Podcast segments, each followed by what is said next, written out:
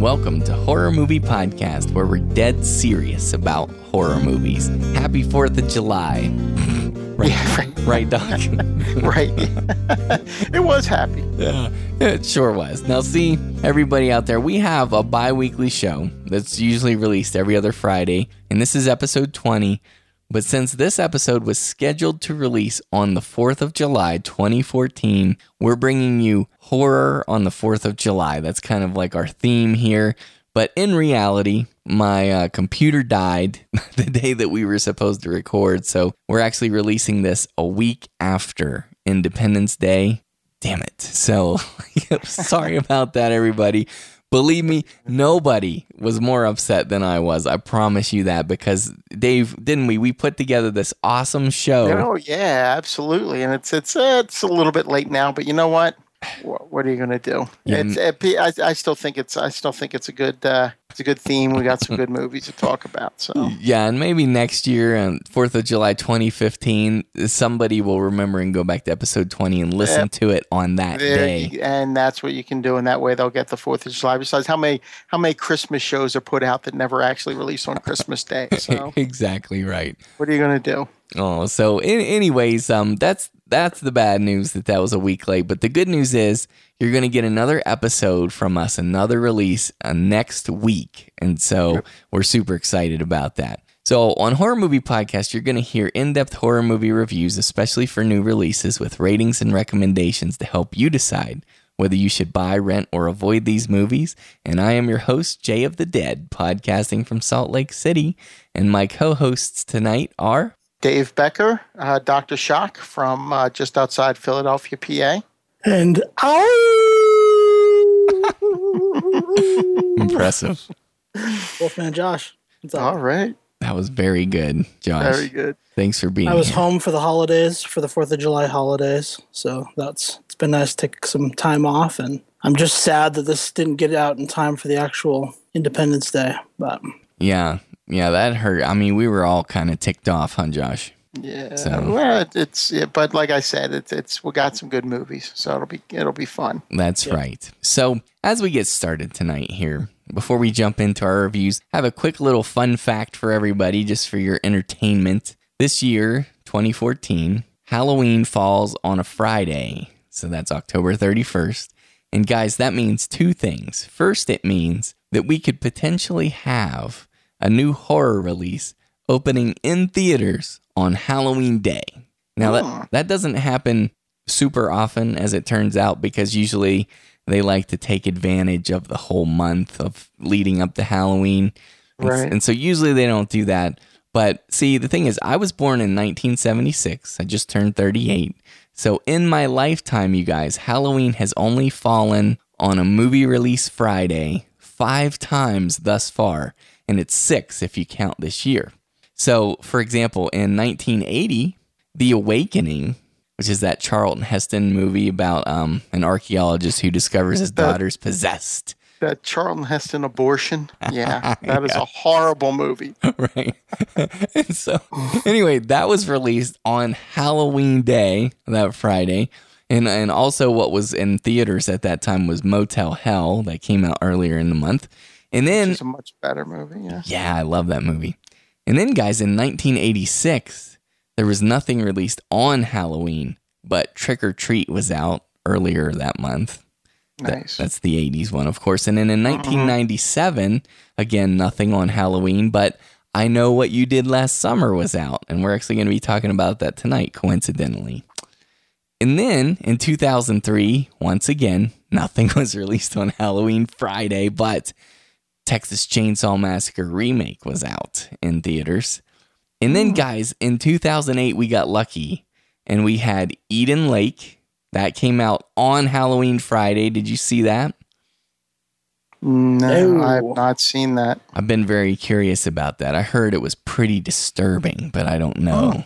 So maybe I could check that out. But one that we love, Josh, is Splinter. Remember that? yeah, Yes, And- that is and- a good Although- one. You know, Halloween is actually a terrible day to release the movie if you're Yeah, not too many people are going to be going to the theaters on Halloween Day. I don't think. I or w- the day after to see a horror movie that came out Right.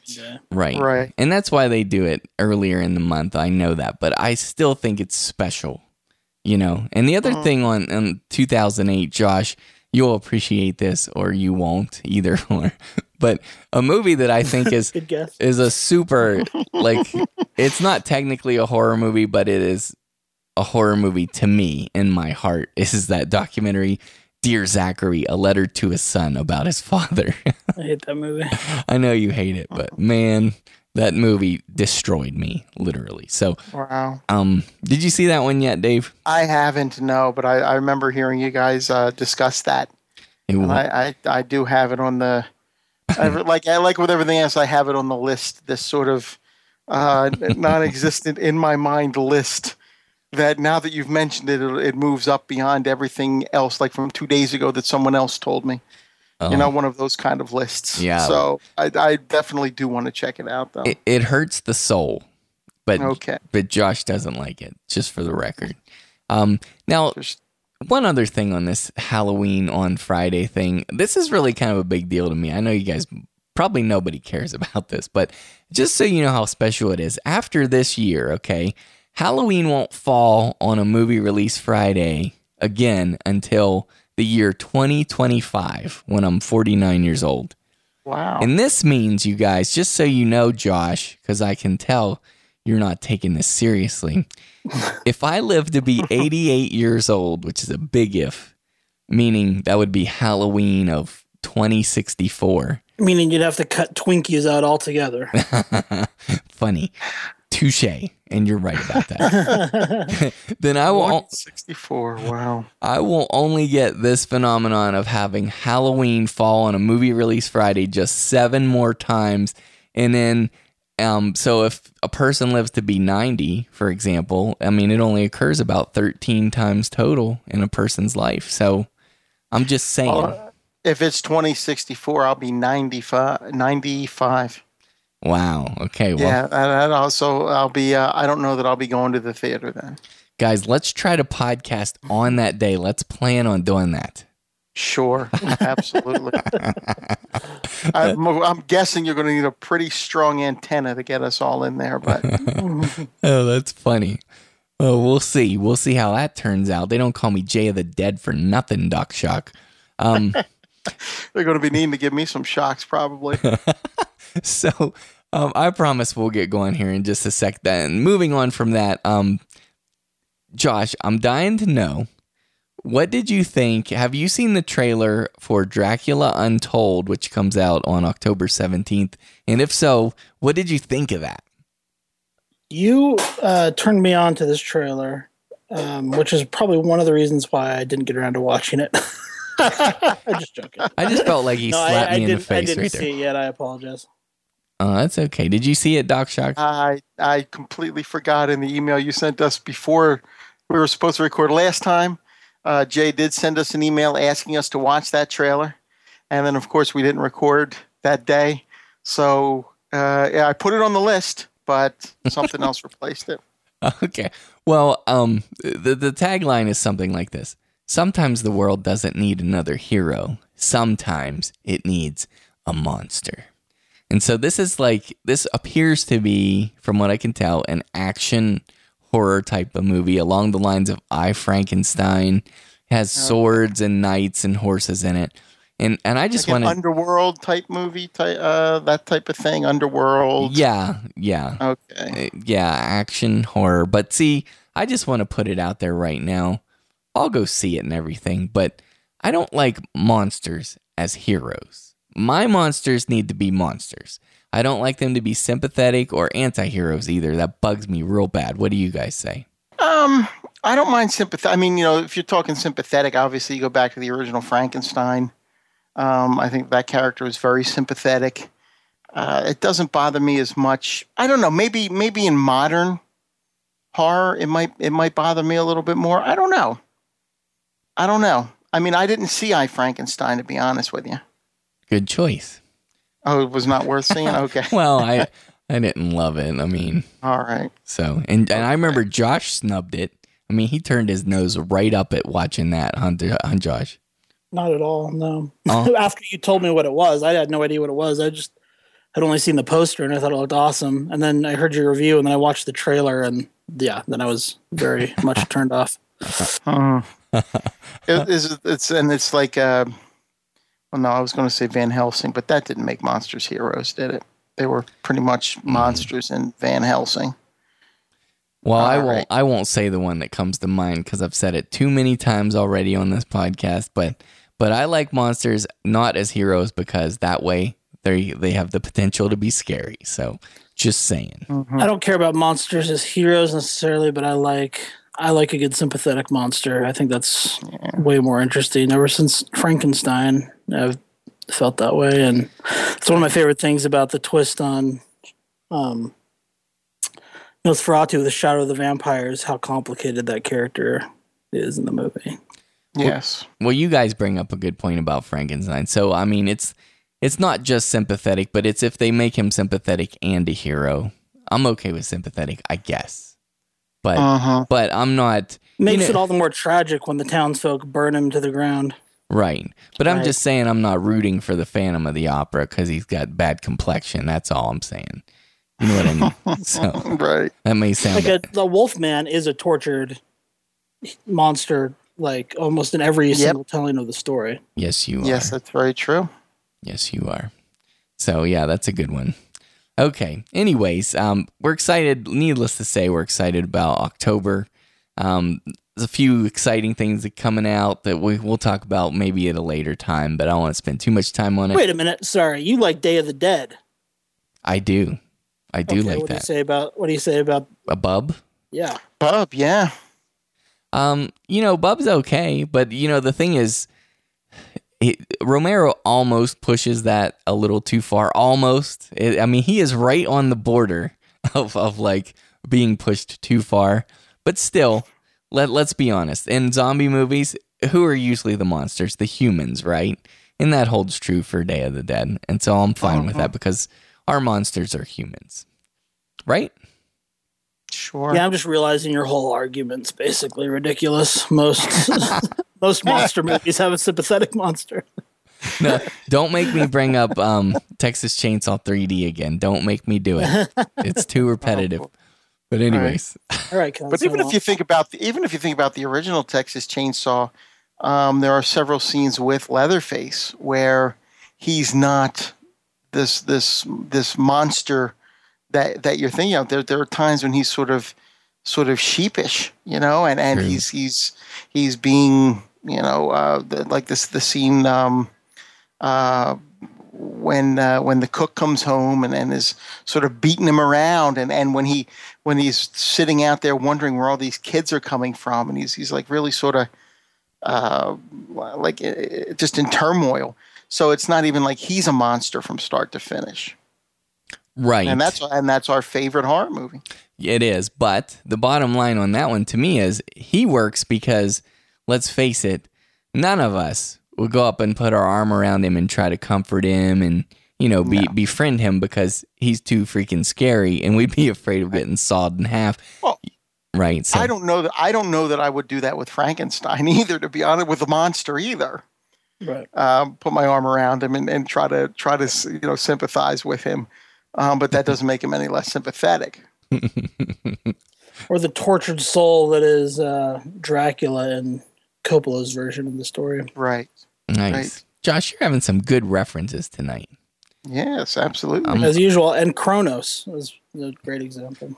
That's right. Cronos is another one. Humble too. No, y- you know, that one, Chro- Cronos. Now, see that and one. Jaws.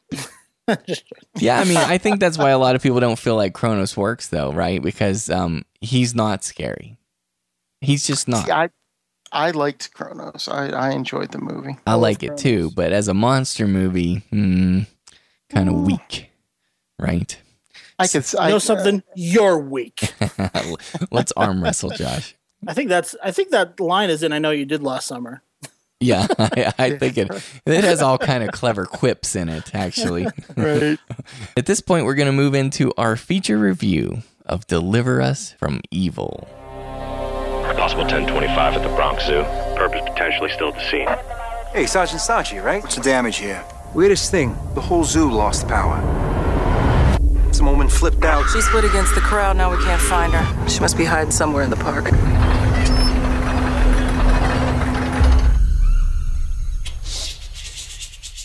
Basically, you've got an NYPD police sergeant who is uh, played by Eric Bana, and um, he is put in charge of investigating a series of crimes. Um, and he eventually joins forces with Edgar Ramirez, who is playing kind of a off kilter priest um, who is and, and he's an exorcist, and so together they uh, try to combat a series of possessions that are terrorizing New York City.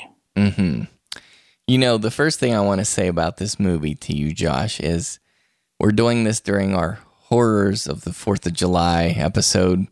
And it turns out that this movie fits perfectly in this theme because there's some footage in the movie that occurs in Iraq in a cave.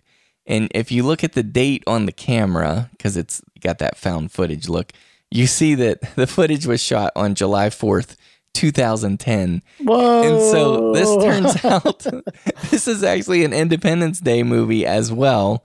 Although there is very, very little Fourth of July stuff, you know, in it. But that was we so, knew that. that was so cool, right? So, anyway, for for those who aren't aware, um, you know, this movie's kind of interesting to me, Josh, because in real life, there's a New York City police officer, Ralph Sarchie, and he spent most of his career he was doing, you know, regular police work for the department, and his other work was as a demonologist, and he investigated these cases of possession, and he helped perform exorcisms. And like I said, this is real life stuff. And in, in 2001, he co wrote a book with Lisa Collier Cool called Beware the Night. And that's about his experiences with true crimes that he believes are associated directly with demonic influences. And so um, this movie has been adapted from that book. You know, um, director Scott Derrickson and uh, his co writer Paul Harris Boardman took some of those stories and made it into this film, Deliver Us from Evil. And so, Josh, I just want to ask you, what do you think of this film? Well, I'm kind of a mixed on it, I guess. Um, Mm-hmm. I I am someone who sometimes is really whose expectations really play a big role in my enjoyment of the movie, and usually that's not for the best um, Yeah. when that happens. And this was definitely one of those situations. Um, I'm a, I'm a huge fan of director Scott Derrickson, based on Sinister. Me too. And so I had very, very high hopes for Deliver Us from Evil, um, not only because of him, but because of the backstory that you just talked about, um, that this was based on true events. We know Scott Derrickson met uh, Sarchie and used um, some of his research for The Exorcism of Emily Rose, um, which which uh, Derrickson previously directed. So um, I, w- I was excited to kind of see the real guy behind, um, you know, some of these paranormal things. And I like the idea of paranormal investigations from whether it's uh, the X Files or Ghostbusters. I, I, I like the idea. I like that kind of um, setup Yes. and starting point for a movie. I also really like the idea of of a priest who's kind of a rogue priest also being involved in, that, in that kind of that also idea kind of excites me. yeah. I think the biggest problem with the movie was it just wasn't scary. Yeah. I- It's I- I- not. I didn't find it particularly scary. It has creepy moments, right? But uh, yeah, I mean, you would think that for this kind of subject matter that is supposed to be real, that supposedly happened in real life, you would think this would be freaking scary. And and religious stuff usually scares me more than like a slasher Mhm. too. So Me too. I, I really anticipated. Uh, I mean, as everyone who were hardcore listeners to the show know, I've still never watched The Exorcist because I'm too afraid. we still need to do. We got to do that one Halloween, Josh. Just I can't. I can't do it. I'm too afraid. brother, I will why- sit yeah, that's why, again, you. I thought I would be. I thought I'd be scared in this one too, and I just really wasn't. Yeah. Now, see, try to explain for the listeners who haven't seen it. I mean, this is currently in theaters right now. Um, but for those who haven't seen it, why why would you say it's not scary? You know, I've been thinking about that a lot, trying to figure out why exactly that is. Because the performances are good. Um, hmm It's got some really interesting locations.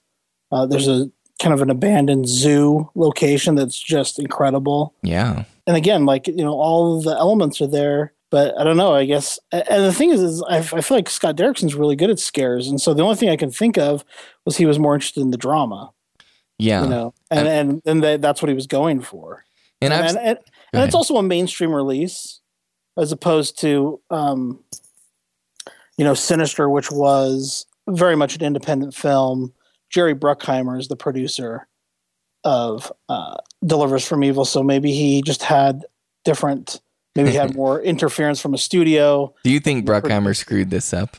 i'm, I'm just saying there might may have been a different set of expectations on this movie than Yeah. on uh, derrickson's other work Well, I, I really felt like I would classify this as a crime thriller that has a couple of effective jump scares, and it only goes full blown horror at the end in its climax. And so for me, I relate it closer to like David Fincher's Seven because it feels like a gritty crime movie. Now, having seen it, do you think that's accurate or not? It's funny because you said that in our, in uh, your review on Movie Podcast Weekly that you would re- relate it to Seven. So I kind of had that in my mind, and so you know, just maybe it's just the contrarian to me. I didn't see that at quite as much, but in terms of scares, yeah, I, uh, in some ways Saw, you know, and I've related Saw to Seven. Some ways, Saw um, Mm-hmm. is a movie that it kind of feels similar to Yeah, in terms of the horror level. this is not a spoiler. okay. Yeah. But this has a showdown, you know, you get a showdown in the climactic scene that that is very similar and reminds me a lot of The Conjuring, except I think this showdown is done better than the one in The Ooh. Conjuring Wow, because you don't have that ridiculousness. there's no chairs. Right. No, exactly. There's a chair in this, but it makes sense in this. right. Exactly. Thank you. Yes. Oh, yes, brother. exactly.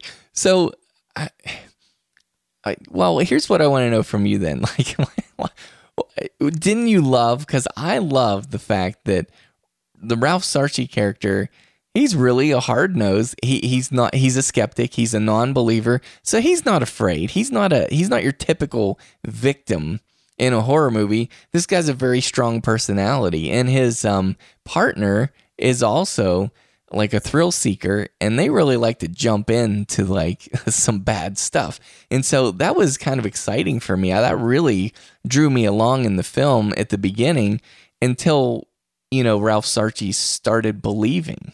Yeah and, and, something about that belief aspect this the the um religious aspects of the film or the you know the spiritual aspects of the film they feel very redundant or derivative kind of in at, at this stage kind of in horror movies. Hmm and I and, and I and I hate when that happens um, with a true story because you know I mean as far as we know, you know uh, uh, what is being claimed is that this all happened, and so Right. um, and so it's unfortunate that it would feel kind of like oh we've seen this before, um, when you know it, it's based on true true events. You know I don't know that I don't know if that makes any sense, but Well, and then it, it does make sense. I agree. And then I think films like this come unraveled when they do that thing where you have an expert in place, which in this case is the the priest, the exorcist priest, yeah, and um, who knows, who happens to know an awful lot about this supernatural wor- world in these circumstances, and then he starts like spelling it out and and like explaining it, like it's like he has a handbook to it, and it's like, yeah, right, bro, you don't know, yeah, and, and that just bugs me because it's like. I, I don't want them explaining away the monster. And speaking of the monster, I think the monster or slash monsters of this film were not scary because they don't have your typical um, possessed person's like demonized animalistic creature look. They're just they're just regular people who look nutty. You know. What do you think of that? Which again, if I was if I was going to encounter someone possessed in in real life, I would assume that's what it would kind of be like. I don't know. It it just suffers from that, um, from not going full horror, uh, you know, in, in that way. And I think Yeah. um, that is something tricky when you're dealing with a true story. How do you handle those those moments? Yeah, I agree. It's hard. It's I mean, it's, I don't envy the position that Derrickson's in, and I feel like he creates a really awesome tone for the movie. mm-hmm. Yes. And I, and I think his style, although I prefer it in Sinister, is still pretty strong here. I think Mhm. it's visually interesting for the most part. Well, speaking of visuals, did you think that it got one of my complaints is that it was like too dark? It was hard to see the action. I didn't think it was lit very well. Yeah, I I see that complaint. I mean, I feel like it makes sense for the locations. That to me, that's the main thing that I care about when it comes to lighting is that it's motivated by real light sources or potential real light sources. and so, Yeah. you know, that I hate overlit, really fakey looking lighting. That that bugs me. That's an automatic turn off for me. Having said that, you do want to be able to see the movie. So Well, agreed. But remember in Sinister, how much darkness is in that house. yeah, I cannot believe how beautiful that is in Sinister. I mean, it is incredible. I, I am just blown away when I see that. And that that was uh, Chris Norr that did Sinister. And, Yeah. and- but they had some really bright external lights that they were dealing with. Um, right, but you allowed for the those kind of you know they were dealing with big windows and they were dealing with a, like illuminated laptops and things that kind of like lent themselves to that's true. that kind of lighting. Well, yeah, that's true. But still, I mean, like the, there It were parts of the but yeah, there were parts of the frame though, Josh, that were like seriously like yeah, like pitch black and I'm like I can still see what's going on in this movie and whereas in this film I just felt like so much of the action is lost. And like for example, like, like Godfather Part Three. right. Yeah, yeah, well kind of like that. Yeah, but like what about in the police station? Did you notice that scene that I complained of before? Inside the police station, it looks like they're sitting in there during a, a power outage and it's like th- they would have lights on inside the police station. Come on, guys. Yeah, you said that. Yeah, that's pretty funny. Yeah, so I mean that that was super annoying to me. But any anyways, I, I, I don't know. So how are you feeling about this? Because I know you had super high expectations. I do like the movie again, like kind of how we were talking about Cape Fear. I just have to kind of think of it as something different. You know, I it's an interesting police story. Um, I love that it's based on a true story. Still, I love that it still has a creepy aspect to it. Performances are good. I feel like it's still well directed, um, but it's not much of a horror movie. So No, it's not. I, I, I still rate it pretty high. I'd still give it an eight. But um, for horror fans, I think it's a little very. It's probably a it's a rental or a low priority rental. For me, you know, it still might be a buy. But um, for for for horror fans, if that's what you're if that's what you're looking for, you're going to be disappointed. so you're saying it's an eight out of ten, but it's a rental for horror fans. You got it. Okay, yeah. For me, Deliver Us from Evil. This is a five point five out of ten. Um, you know, if you like seven, if you like movies like that, then I think you'll enjoy this. But yeah, if you're looking for scares, if you're looking for something freaky, looking for a full blown horror movie, this isn't it. So um, that's our review of Deliver Us from Evil. All right, guys, we wanted to talk about horror on the 4th of July, and we, we tried to pick four movies that would be a good time to talk about that really kind of, um, you know, have that backdrop or some kind of 4th of July tie ins.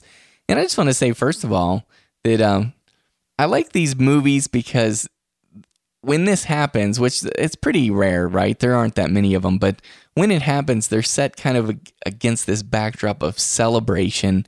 It's usually a sense of community, it's a sense of unity, right? All this stuff.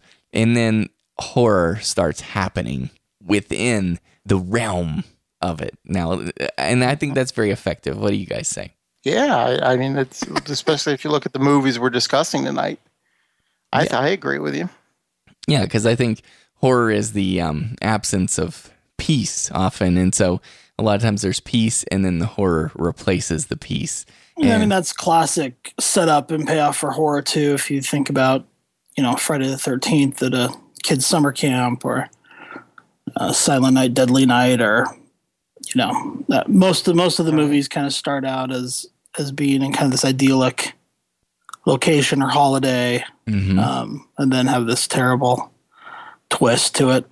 Yeah, absolutely. I was uh, I was watching Monster House with my son today, and I'm trying I'm training him up in the ways of a horror fan, and I taught him that as that film opens, you got a little girl on her trike riding through the fall leaves, and it's a beautiful little scene, and then it's tainted with something ugly. And then that's just that's how horror works, and it's great. It's very effective. Anyways, Nice. I agree. The more the for me, the more I like that setting, the more effective it is when it goes bad. The same with the characters. You know, that's why you know we, there was always this discussion of is it better to have likable slasher characters or unlikable slasher characters, or does it matter? And for me, it matters because the more I'm invested in the setting or the or the circumstances or the characters or the tone, then the more upsetting it is when that's all taken away. Mm-hmm.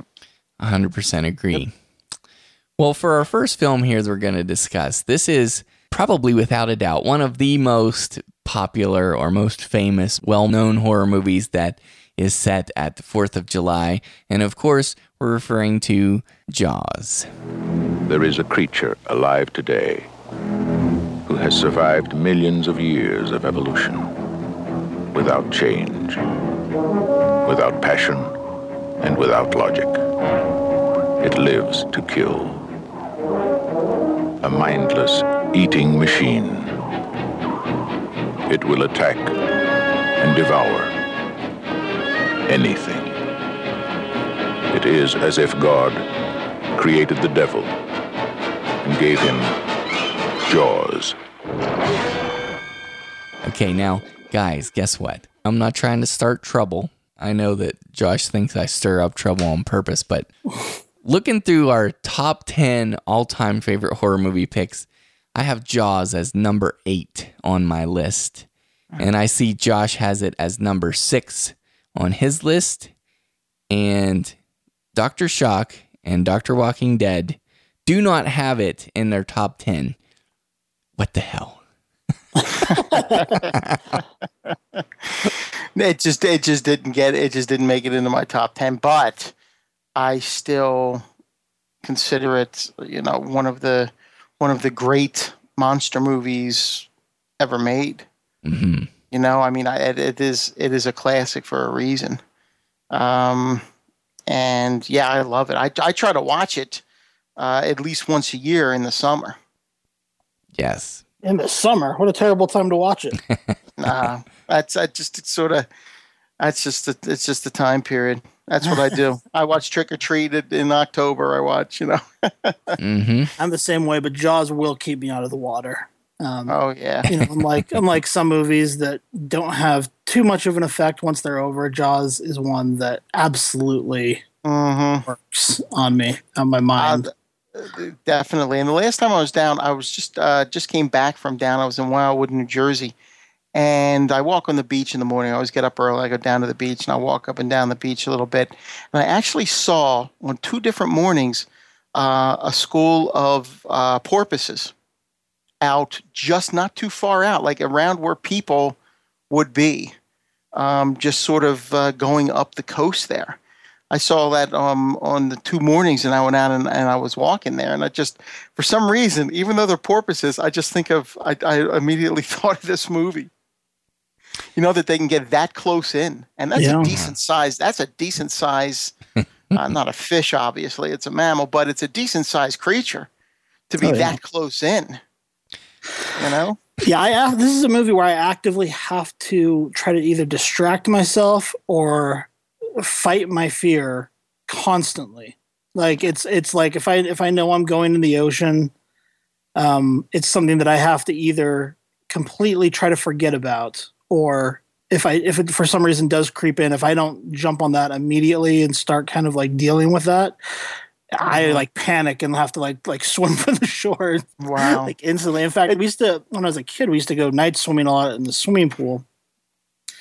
Um, you know, would sneak in there after after it was closed and and go swimming. And even in the pool, I would have these visions of this like shark as big as the deep end that was in there. You know, oh, and, I, and and you know, we me and my friends would be goofing around, playing like you know, diving and doing stuff, and then you know, it would be quiet for a minute, and maybe somebody, you know, other guys would go in the bathroom or whatever, and if I would just be alone or alone in the water, all of a sudden that, that would just creep in, and instantly I was just terrified. Wow. That's, and this movie's done it to a lot of people. Even when I get in the water, I love to get in the water when we're down in the ocean. You know, just to just to sort of wade out and uh, ride the waves or whatever. But because of this movie, and I, I teach it to my kids too. I said, always make sure there's somebody a little further out than you. Just so if you see them go down, you haul out. You get out as quick as you can. I always don't ever be the furthest one out Oh, that's hilarious. and it's because of it's because of this movie. And I think I think anybody who gets out in the water, I mean, not anybody, but I'm, uh, the majority of people, this movie has to cross their mind in some way while they're out there because you know they're the, the, the biggest fear while you're out there, and you don't see, especially at the Jersey Shore, with the way the water is, you don't see what's under the water. Mhm. Yeah, there might be a crab. There might be a crab or something, but what's that going to do? Pinch a jellyfish, it's going to sting you. You Shark. can get some kind of um, ointment for crabs. Yeah, so- exactly. And and and jellyfish, but a shark, forget it. right. Exactly. It's it's really bad. And Jaws has one of my favorite setups where you've got, you know, this kill that happens early on in the movie, and then we know the danger is out there. And this, is, you know, again, could be considered kind of Roger Ebert's idiot plot where we know the danger's there, but you know, the the mayor's told um, the police chief that you know, no, we're gonna we're gonna go ahead and Uh-huh. have this big celebration because this is our tourist season and we you know we, this town can't survive without it. And so we know as you know hitchcock would say there's a bomb on the bus. But i feel like this one works so well because of because the reasons that's happening make sense you know? We talked about Mhm. that. Maybe that was on movie podcast weekly we talked about that. But if the plot makes sense like like in um, la confidential those characters aren't talking to each other because they are set up they've been set up to hate each other and so it makes sense that they're not Right. um, you know that they're not communicating the way they should be. Well, and that's the- Right. that's the same kind of setup that you get in like the 1950s sci-fi stuff. Like it came from outer space, for example. I mean, it, that that's almost a classic um, convention at, by this time. I mean, this many years later, where um, there is one person screaming, you know, the sky is falling, and no one else really takes them seriously. But we know that the sky is indeed falling and that's Mhm. that's powerful. Uh, and because because look at the dread that that generates in us as viewers, because we know that there are going to be more victims before people start believing. Right. The, the the little kid who says, "Can I just go out for a little bit longer?" You know, you're immediately you're immediately put on edge. Um, the the dog running in and out of the water, anybody going out on the water. You know, you just you know something is coming, and you just don't know what it is. You know, but you know something is definitely coming, and and um, people are going to get a wake up call real quick. The mayor and everybody else in this town. hmm Yeah, so I, I think everybody probably listening to this podcast, I bet they've all seen it. I mean, I would be amazed if somebody has not seen Jaws, but it's obviously a must see. Um, so uh, I bet everybody knows the premise, but and I'm sure everybody probably knows it's based on the 1974 Peter Benchley novel, which, by the way, is based on actual events that took place in 1916. So there was a killer great white, you guys. I read this. I, I first encountered this in the Reader's Digest. They did an article about this um, a few years back, and it it actually started in real life on July 1st. so, or and it went to July 14th. So it was like this 14 day killing spree. And this great white shark traveled up the coast of New Jersey, terrorizing. Um, they did a lot of similar things that you have in Jaws, where they called in a fish expert, and there was a old crusty sea captain. Um, the first victim, like of this shark, the real life shark, they had they ended up having a tug of war.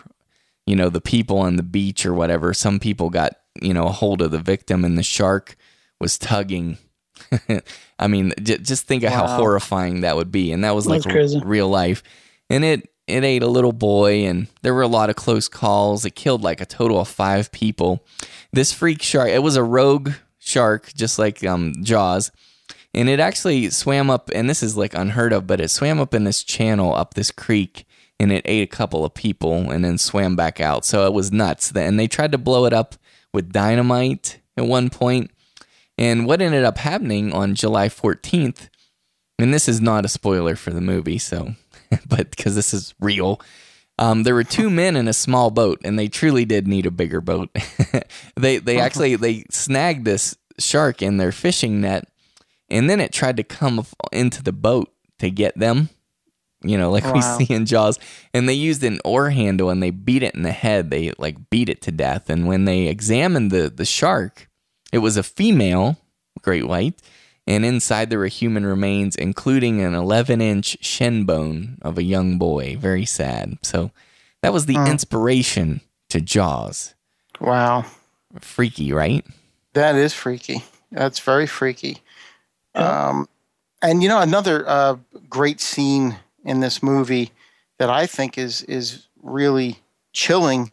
Um, it's not, and you it it's completely verbal, and that is uh, Quint's story about the USS Indianapolis Yes. which is another true Yes. story about um, just the way he the way he tells it. And Robert Shaw delivers that perfectly. Yes. And I mean, you're like on the edge of your seat. And to think of that, and that is based on a true story too. And Mhm. because they were delivering the bomb, they it was a secret mission, so they weren't even reported as overdue. You know, overdue for a while. Um, because nobody even knew what was going on, and they were floating in the water for days and just being picked off one by one by these sharks. You know, I mean, the, the, a lot of them just were pulled under, and you're you're seeing you can't see these things. You're floating in the water for that long, those many days, knowing that there are killers underneath you, and you could be next at any given moment. That is my favorite um, part of the entire movie is that story. So you nail. I mean, that is absolutely the highlight to me because it, it's it's horrifying, as you say. Yeah, and it Yeah. happened. and it and, and it happened. I mean, there's actually a made-for-TV movie out there where Stacy Keach called the saga of the USS Indianapolis, where they reenact that. Oh my goodness. Yeah. Funny. Um, I was going to bring this up later, but Kevin Smith fans will know that he's a huge fan of Jaws. He actually appears in that The Shark is Still Working documentary. But um, you know, his two main characters in Mallrats are named Brody and Quint, and uh, there's a scene in Chasing Amy where they're in this gay bar in New York, and they start comparing stories, and they're of a sexual nature, um, but they're I they- remember that. Yeah. they result in battle scars and um, Right. it's very much based on the scene from jaws and um, and even the production design if you look behind them the production designer built these little windows that resemble the boat windows um, wow. on the wall behind them Nice. uh, on the on that set and for people who don't know kevin smith is uh, just written a movie called moose jaws that is Nice. set in moose jaw canada and is basically jaws with a moose Oh man. that's going to be That's one awesome. of his, the third installment of his far north trilogy Oh, I can't wait. What was the other one we're waiting off on of his, Josh? so he did one called tusk um, Yes, that's yes. set in canada then he did one called um, he has one coming up called something hosers i can't remember what Yoga hosers. yoga hosers and then moose jaws Man, I can't. That's awesome. I cannot wait. I don't know about yoga hosers, but I can't wait for this other two. I mean, that sounds so good. And Tusk is going to be incredible. And and the thing about Tusk and Moose Jaws is they were both inspired from just stories that you know, just flights of fancy from his podcast that him and Scott Mosier were just making each other laugh with ridiculous stories, and they both turned into feature films. That's brilliant. Nice. Now, Josh, tell us about um, the Shark is Still Working film from 2007. Is this a documentary you'd recommend? It's a documentary that just floated around forever. They, it took them forever to get the rights from Universal to release it. Um, Universal was really uncooperative, and it had all these amazing interviews, you know, with everybody from Spielberg to, you know, the whole crew, and and and and it's not a great documentary in terms of filmmaking necessarily, but as behind the scenes documentaries go, it's probably the most comprehensive look at the making of Jaws that exists, and it's on the new Blu-ray. You can see it on the new Jaws Blu-ray, but it's a uh, Oh, wow. They have it actually as part of that then. yeah, it's become now you know played film festivals for like five years.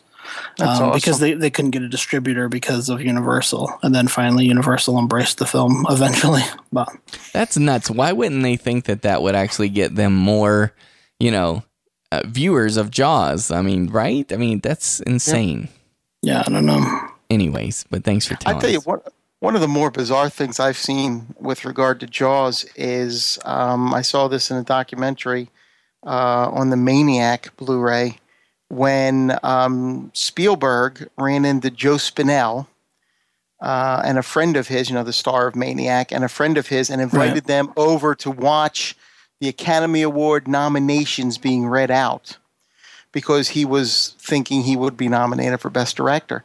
And the camera Yeah. is running when Spielberg finds out he did not get nominated for Jaws. and there's Joe, Joe Spinell, you know, Maniac, wearing a Jaws t shirt and the coat he wore from The Godfather, railing against the Academy for not nominating Steven Spielberg for Best Director.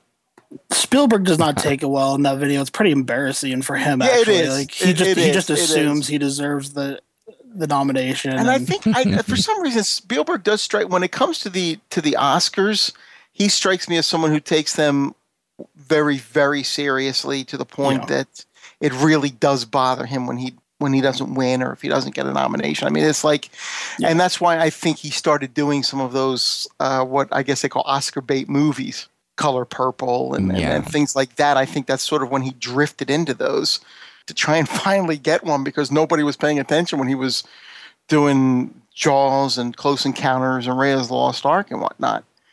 Uh, I mean, I, I just he he really really does take it. I mean, I remember the whole thing when um, Saving Private Ryan was up for Best Picture and Shakespeare in Love and and uh, how he was um, the, the the whole thing between him and the Weinstein's um, for the way that they were pushing you know Shakespeare in Love and um, I mean, right now, I don't think anybody thinks Shakespeare in Love. At least I don't think Shakespeare in Love was a better movie than Saving Private Ryan. That movie sucks.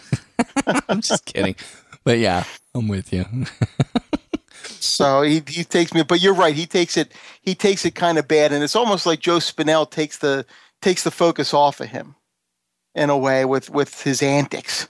Hmm. But um, yeah, Spielberg, you could tell he's uh, he was kind of crushed. Aw, poor guy. But still, he's um, a bit of a baby about it. Well, it, and and people who have worked with him, I haven't worked with him obviously, but people who have worked with him said that he is really, he's got a very childlike personality, and, and you know all the way around, and I think that's part of his creative magic and so forth. And so Uh-huh. it sounds like that carries through across the board with him. Yeah, into everything, into like other aspects of his personality and his life. I guess. Yeah. But a couple things on Jaws here as I rewatched it for this podcast. Um, I noticed that uh, so the little boy victim Alex, okay, his mother wears a yellow hat that really stands out in this movie. Uh-huh. And then Alex is on a yellow raft, and I think that that was done to correlate and connect them because you've got so many people in that scene. And then when everybody runs out of the water and we've just we've just witnessed this yellow raft and this kid get just chomped to bits and blood's everywhere, then we just have this mom in a yellow hat. And I think that's there to help us psychologically um, kind of put those two together as a as a family. Possibly.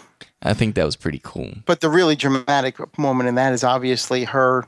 Everyone's now out of the water, and her realizing her son is not out of the water. Yeah, that's You the- know, uh, and uh, a lot of people have been talking about the scene where she walks up to Brody. She's being led by somebody who, like, a lot of people have wondered who is that supposed to be? That person leading her, you know, walking with her. I always thought of it as like a relative, like a brother, maybe her or, or, brother. s- or something, you know. yeah, Um, yeah, I, I guess so. 'Cause people have asked me that question. Said, "Who is it? Is it? Is it? It's not her husband. It's not well, because I obviously her husband would have something to say too. I would think. right. Um, it was. It became a discussion when we when we um, it, it became a topic when we done this on Land of the Creeps. Yeah, it could have been Who do you think that is? her minister, perhaps her pastor. Possibly, I was, or or or something along those lines. You know, Uh, like was she well off? Is it a chauffeur? Who knows? Yeah, that's interesting. Um, another thing I picked up on, which just happened to be coincide with 2014, is that the dates in this movie lined up with our calendar this year. I've done some weird calendar stuff on this podcast, I realize. But like on this movie, Sunday was on the 29th, which meant that the 4th of July was on a Friday, just like this year. So that kind of tickled my fancy. I know. Nice. You guys think, you guys think I'm a nerd. what about this? Maybe you guys know this. In Jaws, at um, the one hour, 36 minute mark, um, you can actually see shooting stars behind Yes. Brody. Now, are those real or are Those they- are real. I saw that um, in, a, in a documentary. They just happened to catch a shooting star um, filming that sequence.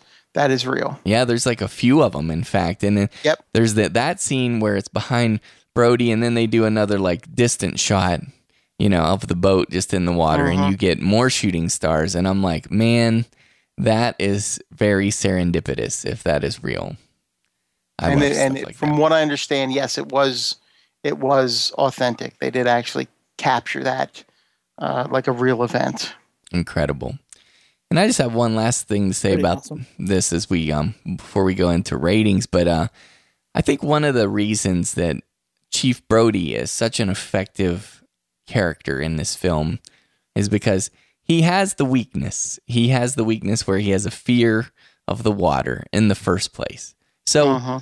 having Brody out on a boat in the ocean is already pretty scary to him and very uncomfortable for him. But then you take that and ramp it up to the next level um, and add a killer shark to that. I mean, that's what horror is. Like, as I've defined it in the past, it's taking something that would be dramatic, like you have a girl who is sick and has pneumonia. That's drama.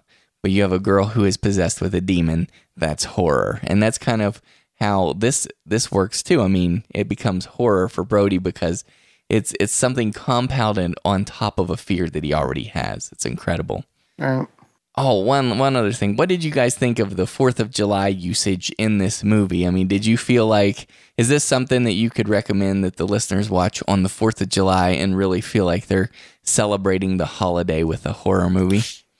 Uh, I I don't think as much. I don't think as much with this one. Um, you know, it's it's it's mentioned, it's there, A few uh, times, but it's not at, a few times, but it's not a, a focal point by any stretch. You know, hmm I don't think there's any good movie though that does have it as a focal point. So if I was, you know, if I was uh, intent on watching a horror movie on the Fourth of July, I think this is top of the list for me. Oh yeah, I mean, I, I, I if you got to, if you're just looking for a good, like the best movie that um, takes place around the Fourth of July, this is the one. I mean, I, you're not going to do any better. And it feels like a very summery movie. I mean, it's Yes. very yeah. It's I mean, it makes me want to go to like Nantucket like instantly. Mhm. You know, even, even the opening credits are just that that nice beach setting there. hmm You know, as as the uh, uh, that's that's part of the reason why I do watch. I try to watch it at least once a. And once one of my favorite scenes in the movie is that shot of Brody watching the people on the beach. Yeah. Um, and I mean, that's one of the greatest shot scenes in cinema history, as far as I'm concerned. It's incredible. Mhm. It is. Then, Josh, in case the listeners just aren't super familiar with like the language of film, just in case, tell them why it is so great because it is. It, it's got a lot of interesting things going on. I I wish I'd written some notes if I'd known you were gonna put me on the spot here. But I love the, the way that there there are these cross. There are people crossing the frame, and as they cross frame, you're jump cutting um, forward, like you're zooming in. You're punching in. I guess Uh-huh. would be what you would say. Mhm. um, and it's just super super effective because not only not only is that happening and you're seeing what Brody's looking at getting closer and closer, but he's getting closer and closer. This giant crowd is suddenly becoming more and more claustrophobic. And you just really get this sense of his vision being obscured, and you're trying to see what he's trying to see, and it just it just works so well. hmm Right. Absolutely. Definitely. Yeah, and that, that guy's talking to him and he's trying to look over the shoulder. He hears somebody screaming and he looks and it's just these uh, these teenagers playing in the water. Yeah. Uh, yeah, there, you're right. There's a lot going on there. Yeah, there's that- some that- fun misdirects there. Yeah, and that one that one shot where it's almost like this is something I remember from from class where it's and Josh, you would know this better than I would, but it's it's a uh, uh, what is it like a, a zoom out track in type thing? Yes. Yeah. where the Exactly. background suddenly uh, it either gets close, uh, gets closer. I know Scorsese did one of those in Goodfellas. hmm Yeah, I think people trace it back to Jules and Jim, uh, the French film. Uh, Hitchcock Right. used it um, I love that. shot. famously. Um, it's I believe it's in Halloween two or th- two, uh, two or four, one of those. um, but but a lot of movies use it. Lord of the Rings, the Fellowship of the Ring used it pretty Right. effectively. But it's a, it's a popular shot, probably getting to be overdone. But in Jaws, it was a perfect use of that shot. Perfect. one of the- executed so well. yes, it really was. It was, it, and it just it, it absolutely. Um, I know Woody Allen did it. He didn't actually do the track or the movement of the camera, but he did the um, for that bridge scene in Manhattan to make the bridge look so much bigger in the background. And- um, obviously, the camera, the lens, it wasn't moving at the time, but it's that whole thing. I just remember that from my from my classes that it's that the whole thing just to make the background so much bigger. And and correct me if I'm wrong, Josh. Now I'll probably have this reversed, but they're actually what's going on there is they dolly in while they zoom out, or do they zoom in? Do they dolly in while they?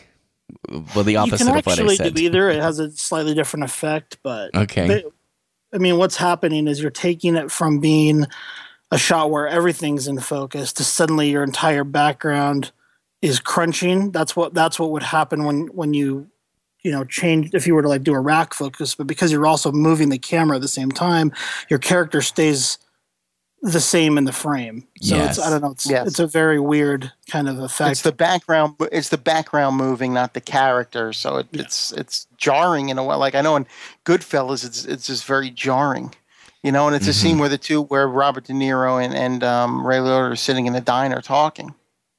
Yeah, tremendous, absolutely. And and by the way, I mean that whole beach shot that Josh is talking about, that's another great example. I mean, if people want to, I guess, start looking at more carefully how the cinema can be effectively used to actually show what's happening in the story. And, like not just I mean a lot of people think of storytelling as the characters say dialogue and then that moves the plot forward. But we can actually see a lot of things happening that are very cinematic in that in that scene as Josh was describing that actually moves the plot forward and and tells us so much with hardly anything being said. I mean, nothing is actually being said about Chief Brody's concerns, but it's all there on the screen. Right. It's tremendous. Okay, so let's rate this baby. We'll start with you, Wolfman Josh. Uh, what do you rate Jaws? first I want to say I just feel like this is a movie that although you know the color, the film stock, the wardrobe, things like that feel dated, the movie holds up tremendously. It's every bit as effective now as it was the first time I saw it. I think it's um, a really really strong film. If you haven't seen it, you should. Um, I also want, you know, we've been talking about some of these shots. A lot of that's Spielberg. He was a student of film, but I also need to give a shout out to my man Bill Butler, the cinematographer. Um, I got a chance to work with him uh, on a terrible little in, independent uh, horror film called Evil Angel, but um, he shot some of the greatest films of all time, um, including Jaws, The Godfather, Deliverance, The Conversation. Um, he finished One Flew Over the Cuckoo's Nest after Haskell Wexler was fired. He shot Grease. Um, and horror fans will remember films like Child's Play. Um, he shot uh, Frailty, which is one of my favorite horror movies So good. of all time. So the guy is um, a tremendous asset, ha- especially having worked with him. I think a lot of it is Spielberg in this in this instance and his kind of movie geek knowledge, mm-hmm. but mm-hmm. mm-hmm. there's some insanely executed cinematography in this movie. Yeah, And I, I he actually shot me once in, a, in I, I did a little featured extra scene. I was shooting the behind the scenes documentary for Evil Angel, and he was the cinematographer, and they needed you know a guy to jump in. So I was like a featured extra in one of the scenes, and he and I got shot by Bill Butler, which was awesome. Is that the one where you in the bathroom? Did you ever see that? An Evil Angel? Yeah. No, Did I, uh, did I send you that clip in the bathroom? Uh, I think you did at one point. I forgot to watch it. I'm a terrible We- person. We're gonna have to we're gonna have to upload it for our, our listeners somewhere. It's Yeah, definitely. funny, man. Link link to it. I just, I mean, what, uh, what, what possessed um Richard Dutcher to do a horror film? That's what I want to know. Um, I don't know. It's more in his nature than most of the stuff he does. Oh, okay. Um, but he just has terrible aesthetic uh, tastes. But anyway, enough about Richard Dutcher. Let's get back to Spielberg's excellent horror film, Right. Jaws, um, which to me is a 10 out of 10. Doesn't get better. So, um, yeah, it's an absolute must own. I own probably seven different copies of this movie from VHS to DVD releases to the newest version of the Blu ray, of which I own two because I accidentally bought it twice. So, um, definitely worth buying. Very nice. Okay, so Josh says it's a 10. He says buy it for sure. And uh, what do you say, Dr. Shock? Well, it might not be in my top 10, but it's still on my overall list. Uh, it's a 10. Yeah. Uh, it's it's an absolute classic. Um, interesting enough, the very first thing I ever saw from Jaws was on uh, and Ebert back in the 80s, and I can't remember what the theme of the show was. If I don't think it was Spielberg, I think it had something to do with just sort of great movies coming out on video, maybe. Um, but they were looking at the scene where um, Brody is on the boat, you know, throwing the chum out into the water. And he, you know, he says, you know, just, you know, slow ahead. Why don't you come down here and shovel some of this, you know? Yeah. And at that exact moment, the shark comes out, and and they were talking about Siskel and Ebert were talking about how effective that was. What Spielberg did there was he gets people laughing, and boom, throws that in there immediately. He goes, they go from laugh to scream in the theater Yeah. when when that popped up. Um, and they were just saying what a you know how brilliant that was. That was the first moment I ever actually saw from Jaws. It made me want to see the movie. I saw it very shortly after that. Mhm. Um, And it's funny I saw Jaws two before I saw the original Jaws, yikes. like a while before I saw, because I saw Jaws two in, in a in a drive in a double feature that and roller coaster. Uh, back in when Jaws two first came out, my parents took me and my brother to this double feature uh, at a drive-in. But um, no, it's it's it's a ten. It's it's an absolute it's an absolute classic, and it's it's a movie that uh, you you pop in at any time, and you're you're going to get the same experience every time. Well, I think a, I think a scene. This is a weird reference, but I think Scream um, totally borrowed that feeling of that scene um, where they've got like the camera in the kid's house watching them, and you've got um, the Courtney Cox character out in the van uh, observing the party, and the party's Yes. going on inside. And there's a scene where Jamie Kennedy is sitting on the couch watching Halloween. Um, and he's saying, "Look behind you, Jamie. And, Look and, behind you." and there's somebody behind him, and there's someone Yeah. behind him, and it's funny and terrifying at the same time. Yeah. right, right. And it also has to do with misdirection. The character doesn't know that that is behind them. You know. Yeah. Right. Well, in in that same scene with the chum that you were describing, Doc Shock, another reason that's so effective is um, almost in every instance, and I paid attention to that this time around. Um, th- the shark is cued by its theme music. It has that recitative, as they say, where it has its own theme, the famous theme that everybody knows. And so every every other instance, we know the shark is near or coming. But in that chum scene, we don't get any warning, and it just pops out of the water. So it's a Right. tremendous scare, and it's very effective. right. Got to be the most attempted to play thing ever on a piano, right? Like, Yeah. it's probably been a Oh yeah. probably been played more than think any other song in the world. And I think I tried. I think I tried to. I think I tried to do it on a harmonica one time when I was younger. yeah, it's tried harder. it not a- very well. It's also less effective on a harmonica. Oh, yeah. Or like a yes, it is. I, there's would be a there's nothing. There, very few things work other than the blues. Nothing much works on a harmonica. To be Jaw honest harp with you. would be a good. Uh, yeah, and I will say too. as far as piano, um, that Jaws theme is probably also the most successful attempt at recreating music as well. And in fact, I, I learned in my um, film history class that when um, I guess I'll probably mess up some of these details, but this is the gist of it. When John Williams showed up to like you know play the theme he had in mind, they laughed at him. They're like, they're like, that's funny. Okay, so what's the real song? Yes, that's what I heard. Spiel, Spielberg said he laughed and said that's that's very funny. But what what what's the real music you got for me? I know I heard that same thing. Yeah. Um, but Brilliant. I mean, you look at I mean, you think of it uh, when you think of horror movies and and and recognizable music. I mean, you've got Halloween, you've got Psycho, and Jaws. I think those are the probably the top three, and I think Jaws is probably, I would say, probably number one. hmm As far as most Yeah. recognizable, yes. Yep. Definitely For sure. mainstream, more much more mainstream, uh, recognizable. Right. What- This movie's a huge success, guy. I mean, it was a it was shot for nine million dollars. hmm It's the, what became the most successful movie of all time when it came out, which is crazy. It was the the where the summer blockbuster was created in a way. Yes. I mean, it was True. the first summer blockbuster. it is. I mean, no other horror movie has been as successful. Correct. It's Yep. crazy. It is Yep. crazy. Maybe Paranormal Activity or Blair Witch Project based on their budgets, but mm-hmm. Right. Right. So something I learned from Carl over on Movie Podcast Weekly, he told me that, you know, because Spielberg when he did this, he was still pretty pretty wet behind the ears, so to speak.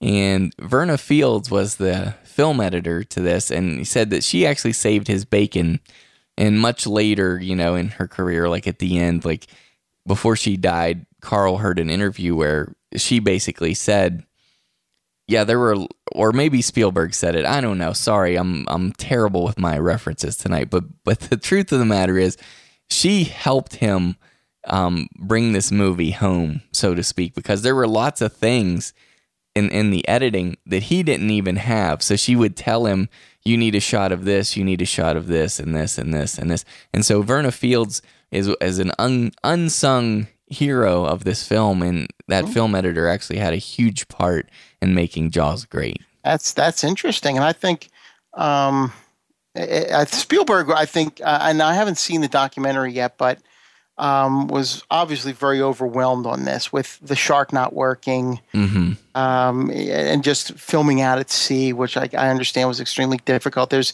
one. Uh, there's a story, and I I want to say I I think it's in Easy Riders, Raging Bulls, um, the, the film where they're interviewing Richard Dreyfuss, and Richard Dreyfuss is talking about how he shot his scenes for Jaws, then he went back to New York, and they still had another however many days, week, whatever, to shoot out on the water he said he was walking in New York and all of a sudden he sees Steven Spielberg on the streets of New York. And he went up and he said, What are you doing here? You know, I thought you still had these shots. And he said, Spielberg, just with a smile on his face, looked at him and says, I can't. He, he gave it over to his assistant director. He says, I, I just can't. Because he was so overwhelmed. Now, this is Wow. again Richard Dreyfuss telling this story. But Wow. Supposedly he just was so overwhelmed and so so many problems making this movie that he had to walk away from it for a while and, and turn it over to his assistant director to um, to finish some of the scenes. wow. So maybe Spiel, Spielberg really shouldn't have gotten an Oscar for that. Per- Perhaps, maybe not, right? I mean, I mean, I don't know. Josh, is that fair or unfair? yeah, maybe Beethoven wasn't so great. Do you mean the dog movie Beethoven? okay. So Well, that was also shot by Bill Butler. Um, no, I'm, I'm looking um, on the Forbes top grossing horror movies list. They have Jaws listed at number three, still not accounting for inflation.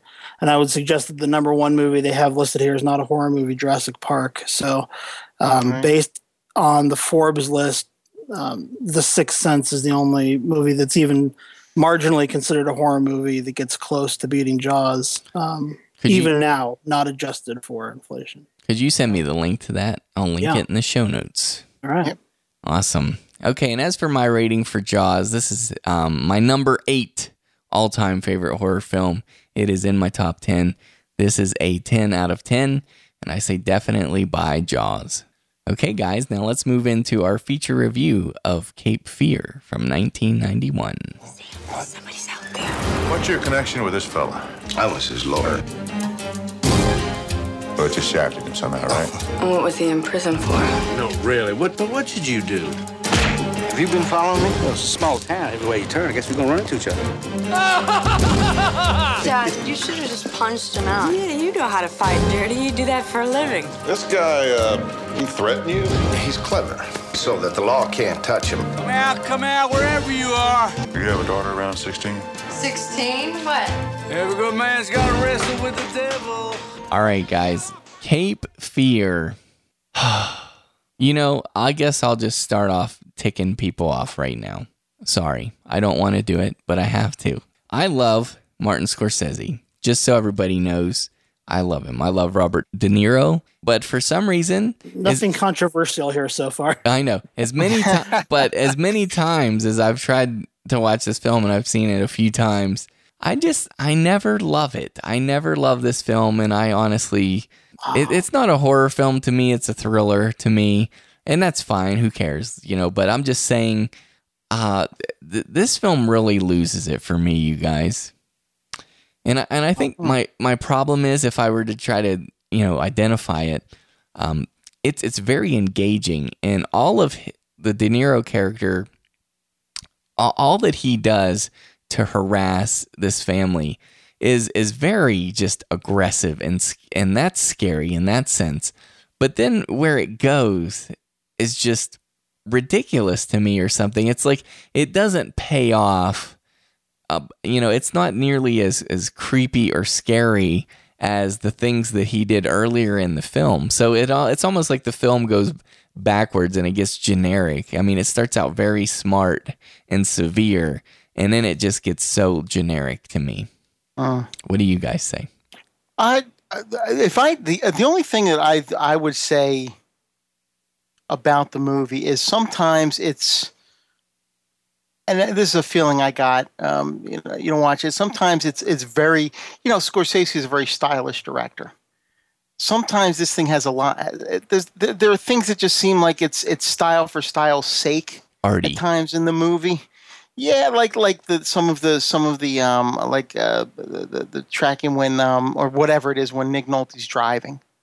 Um and it just goes goes in on him real quick and there's some things that just seem to me that but that aside, um Robert De Niro in this movie, I mean he's he's what I think really makes the movie for me anyway is just the way he he he plays that character. I mean the the the, little things he does in this. I mean there's a um a key scene later on where where um uh Nick Nolte he's he's going to have these guys, you know, beat him up. Uh, just to sort of sort of end this whole thing, this this, this torment, and Robert De Niro turns the tables on him, and and and Nick Nolte's sort of hiding there, and and you hear Rod just that just the way he says it, like counselor, you know, like he sort of he know he doesn't, and he's not even hundred percent sure he's there, but it's just like wow. I mean, the, the the things he does in, in in this movie are, you know, and it's not the normal. Uh, De Niro. I mean, De Niro has played, you know, bastards for one of another word in, in, in movies before, right? But this is just a, a whole different level, and then and that really creepy scene with uh, Juliette Lewis. Yes. Um, At the school. Yes. yeah, at the school. Yeah, this is just. I mean, if if, if he's what makes this this for me uh, an unf- an unforgettable movie. Mm-hmm. You know, and Gregory uh, and in the original, um, Robert Mitchum was very good in the original. Yes. You know, Cape Fear. He was excellent in that movie too. And it was funny. Gregory Peck, you know, was um, one of the producers of Cape Fear, and he was lamenting the fact that you know he took the role of the father. He says, um, who it like before he even knew who they cast in the part of of Cady, he said. Um, uh, this had there's a potential to really overshadow, you know, the, the the, the who's the hero of this piece, and then obviously once it was Robert Mitchum, it's game over, you know, for for for Gregory Peck in that movie. Mm-hmm. Uh, I think that's a lot of the same in, in this film. You know, I mean, it's it's Robert De Niro that you remember. It's the scenes with him and and and just how how he is. Mm-hmm. I'd agree with that. What do you say, Josh? Well, I love this movie. It sounds like a lot more than you guys. I I this movie blew my mind when I rewatched it. I had seen it before when it came out. I'd probably revisited it at least once on video. I'm I'm more familiar with the original actually, just because it was a movie I kind of like had to search out, and this was a movie that, um, you know, just was on TV and in theaters and stuff when I was kind of growing up. So this one kind of washed over me a little bit more. The other one was one as an adult I had to kind of go look for. So I was more familiar with the Gregory Peck, Robert Mitchum version. Um, and, you know, I, I remembered De Niro, like you guys are saying, he was the thing that stuck out to me about this film. Um, but upon rewatch, I would just I couldn't believe it. I was I was in my garage actually. I'd come home for the Fourth of July, and we were going to do all these Fourth of July movies, and I and I watched. Um, I was cleaning out my garage, and I had this on kind of in the background. I thought just to kind of revisit it and you know take some notes or whatever. Um, I was doing other stuff basically, is what I'm trying to say. And the first thing that absolutely caught me off guard was the score um, by Bernard Herrmann, who is you know one of Hitchcock's most um, famed collaborators. And basically, right. when I, I I was just sitting there cleaning and I heard that music come in, and I was it just pulled me right in. I, this feels this sounds like Hitchcock, you know. And I and I sat and watched it for a while, and it just completely sucked me, and I I had to just basically sit and watch the entire movie because I was I was totally blown away. It feels like it's about 30 years older than it is, and I I'm saying that as a compliment. um, it's a 1991 movie. It has the feel of kind of like a body heat, which is a type of movie I absolutely love. Nice. Anyway, right. but then to bring in, not only did they bring in um, this music of Bernard Herrmann, which they they re-recorded, but they used unused music um, that Bernard Herrmann had written for Torn Curtain, and that Hitchcock never liked. And so this mu- music had just been abandoned, and it was actually what broke up Herrmann and Hitchcock from working together. So this music had never really been in a movie. Nice. And the composer uh, Elmer Bernstein was a huge fan of Leonard, and he pitched this to Scorsese. What if we just re-record um, the Torn Curtain music and put wow. it put Good it in facts, here. Josh. Good facts. Yeah, that's awesome. That's Which awesome. they did, and it is insane, and it f- makes it feel like a Hitchcock movie almost instantly. The other thing that makes it feel like a Hitchcock movie are, are the opening titles, which are designed by Saul Bass and his wife. Uh, Scorsese went and found Saul Bass, who was almost dead at this point, and uh, had him do this opening um, titles montage the way he used to do for Hitchcock's films. And it's this really weird, kind of psychedelic opening. Yeah, um, that's and and it just again just sucked me in, and and you know, and obviously De Niro's the guy to watch in this, but I Scorsese is working so hard on this movie. And you know, you guys called it a little bit style for style's sake, which is fair, but on the other hand, like I just appreciate that so much as a viewer to see somebody putting so much effort into it and I, and I just love th- these camera moves. They're just they're they're at once Hitchcockian.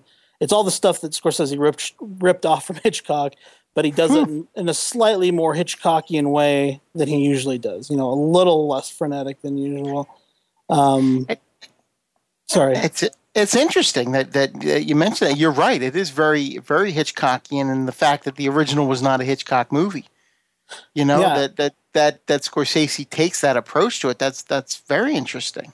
Yeah, and, and, as good as De Niro is, like, I feel like Nick Nolte really shines in this movie. I feel like he is he's so willing to take kind of that second banana role, and he does it so well, and he, he plays it just right.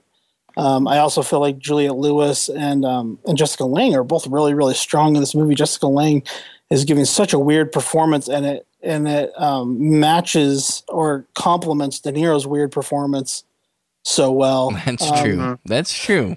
And, yep. and Nolte gives that kind of what feels like kind of a classic Hitchcock role performance of this guy who just like cannot escape this impending doom, almost like a vertigo type of a thing, or I don't know. Like I, I probably come up with a better example, but um, anyway, I I was really mesmerized by this movie, and I feel like it's kind of criminally underrated as I as I rewatched it. So yeah, I, I loved it. I, I was really I was really happy. Hmm. Oh, fair enough. well done, Josh. That was a very yeah. good sales pitch. I bet you if there Absolutely. are listeners out there who have not seen it, they will definitely watch it now because of your They're review gonna, there. I will agree with that. Yeah. Mm-hmm. It's definitely okay. Let me just say, I'm not backpedaling or anything, but I'll just say it's definitely entertaining. It's definitely engaging. Like you're there the whole time.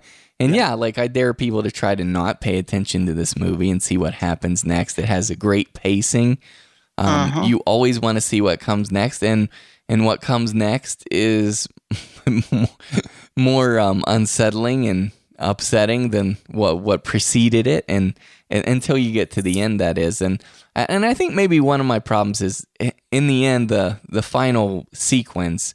Um, I think that some of the action there that occurs is a little bit unclear. It's a little bit obscured, at least for me. And I've seen it, like I said, a few times, and I still think it's hard to understand exactly what's going on or how certain things are happening in that final sequence. That now, did you guys have any problems with that or not? It wasn't a major problem for me, but I see what you what you mean. I, I yeah, I, but it didn't. It didn't really bother me. and I, and I and I and I and I also don't disagree with your criticisms by the way of you know that it doesn't really get as horrific as it kind of promises to but again like for me that was just it felt like it was kind of keeping you know in the in the tone of kind of a hitchcockian film and so like the, it felt right to me Well, do you? Okay, I I I acknowledge that, and I think that's a good point. But do you know? I guess where I expect this to go. Do you guys remember in The Hills Have Eyes when they first get into the camper?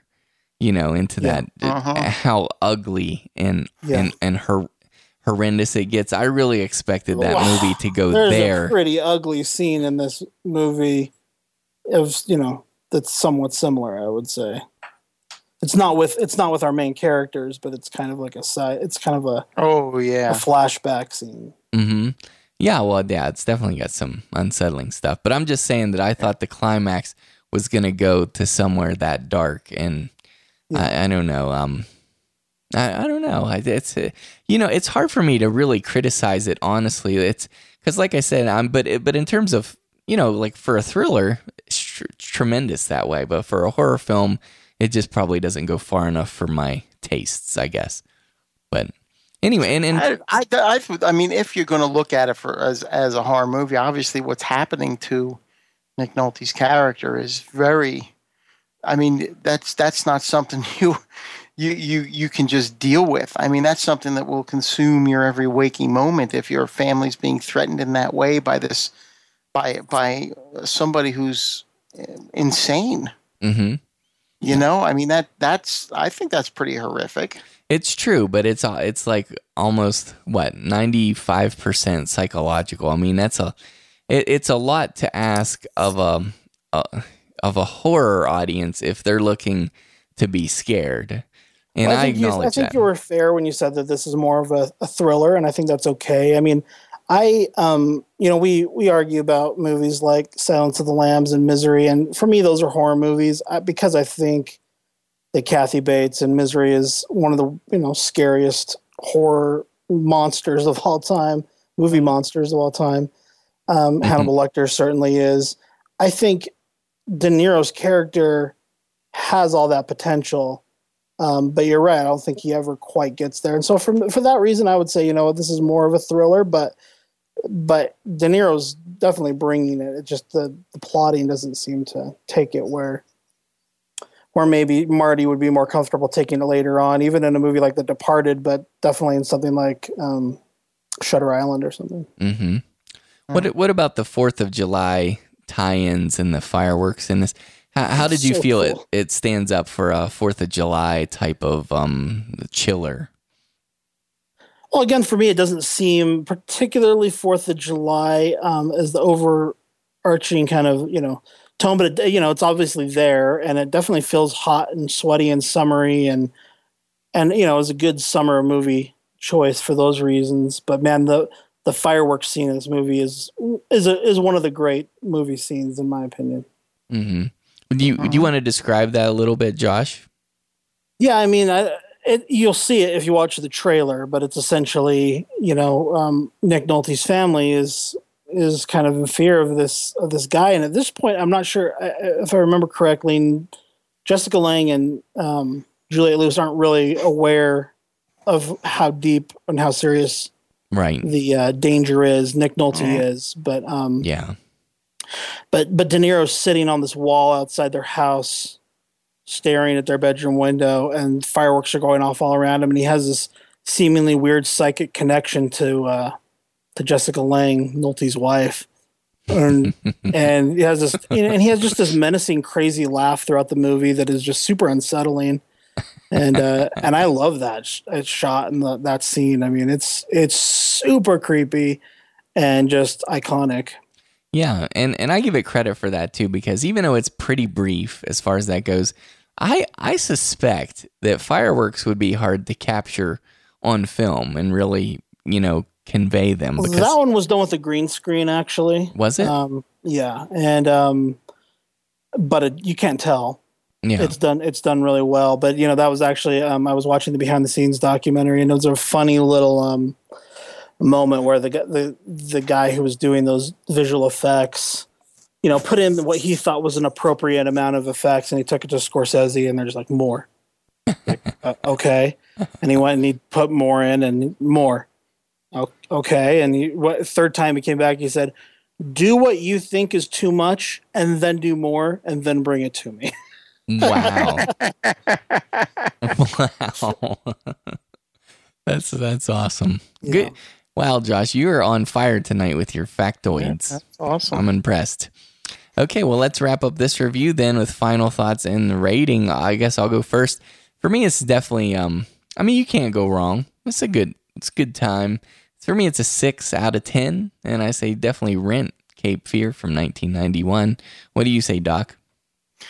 Oh, I'm a little bit more than you. I'm going to go uh, actually a seven out of ten. Uh, it's close to a buy, to be honest with you, and it's it's it's Scorsese, and and and you got De Niro, and and I think that that alone is makes it makes it rewatchable. Um, plus, just uh, how tense the movie does get at times. So, yeah, I'll say seven out of ten. I'm going to call it. Uh, I'm gonna I'm gonna say uh, Nah, the hell with it. Buy it. there you go.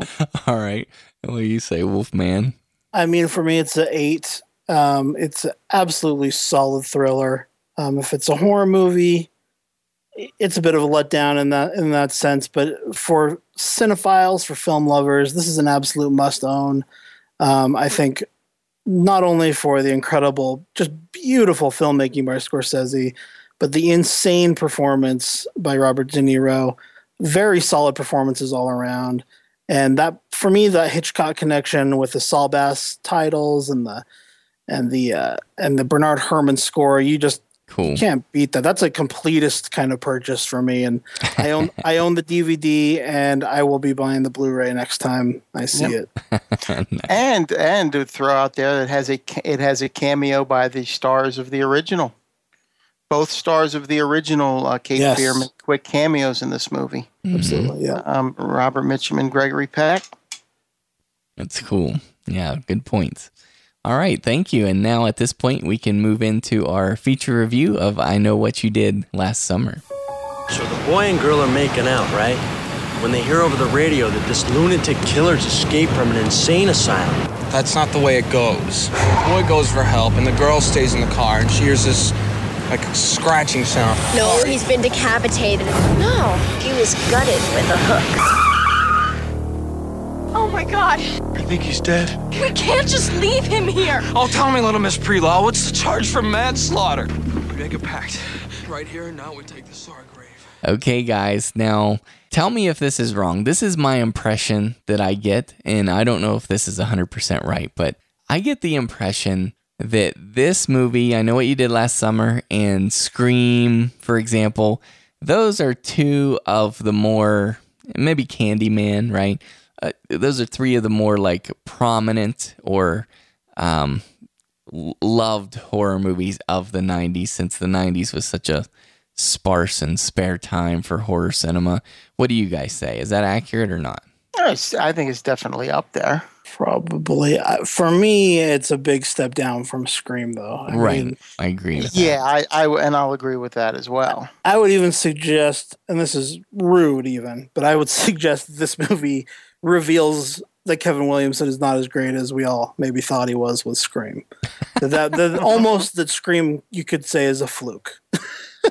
I would see. uh, it's- I might be going far with that, but this movie, in my opinion, has more in in common with Urban Legends than it does with uh, Scream, and, and and that might be the director. That might be uh, Jim Gillespie rather than you know not having Wes Craven to kind of shepherd the project. Mhm. And, and and so you know, I don't want to be too harsh on Williamson, but what a letdown for me when this came out. I mean, I, I was Scream was a life changing moment for me. It's what got me back into horror. I, I, you know, the '80s horror movies were, you know, my favorite thing ever. But they had been very lean years.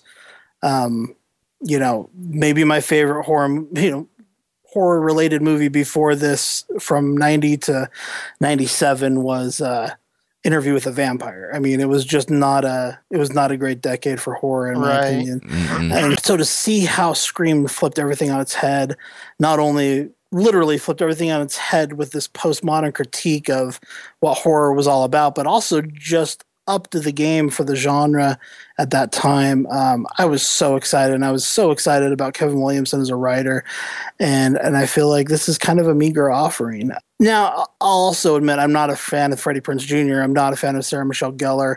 So those are big distractions in, a cast this small. Same. um, I, I I actually have come to really love Ryan Phillippe, but at this point and in this movie, not a big fan.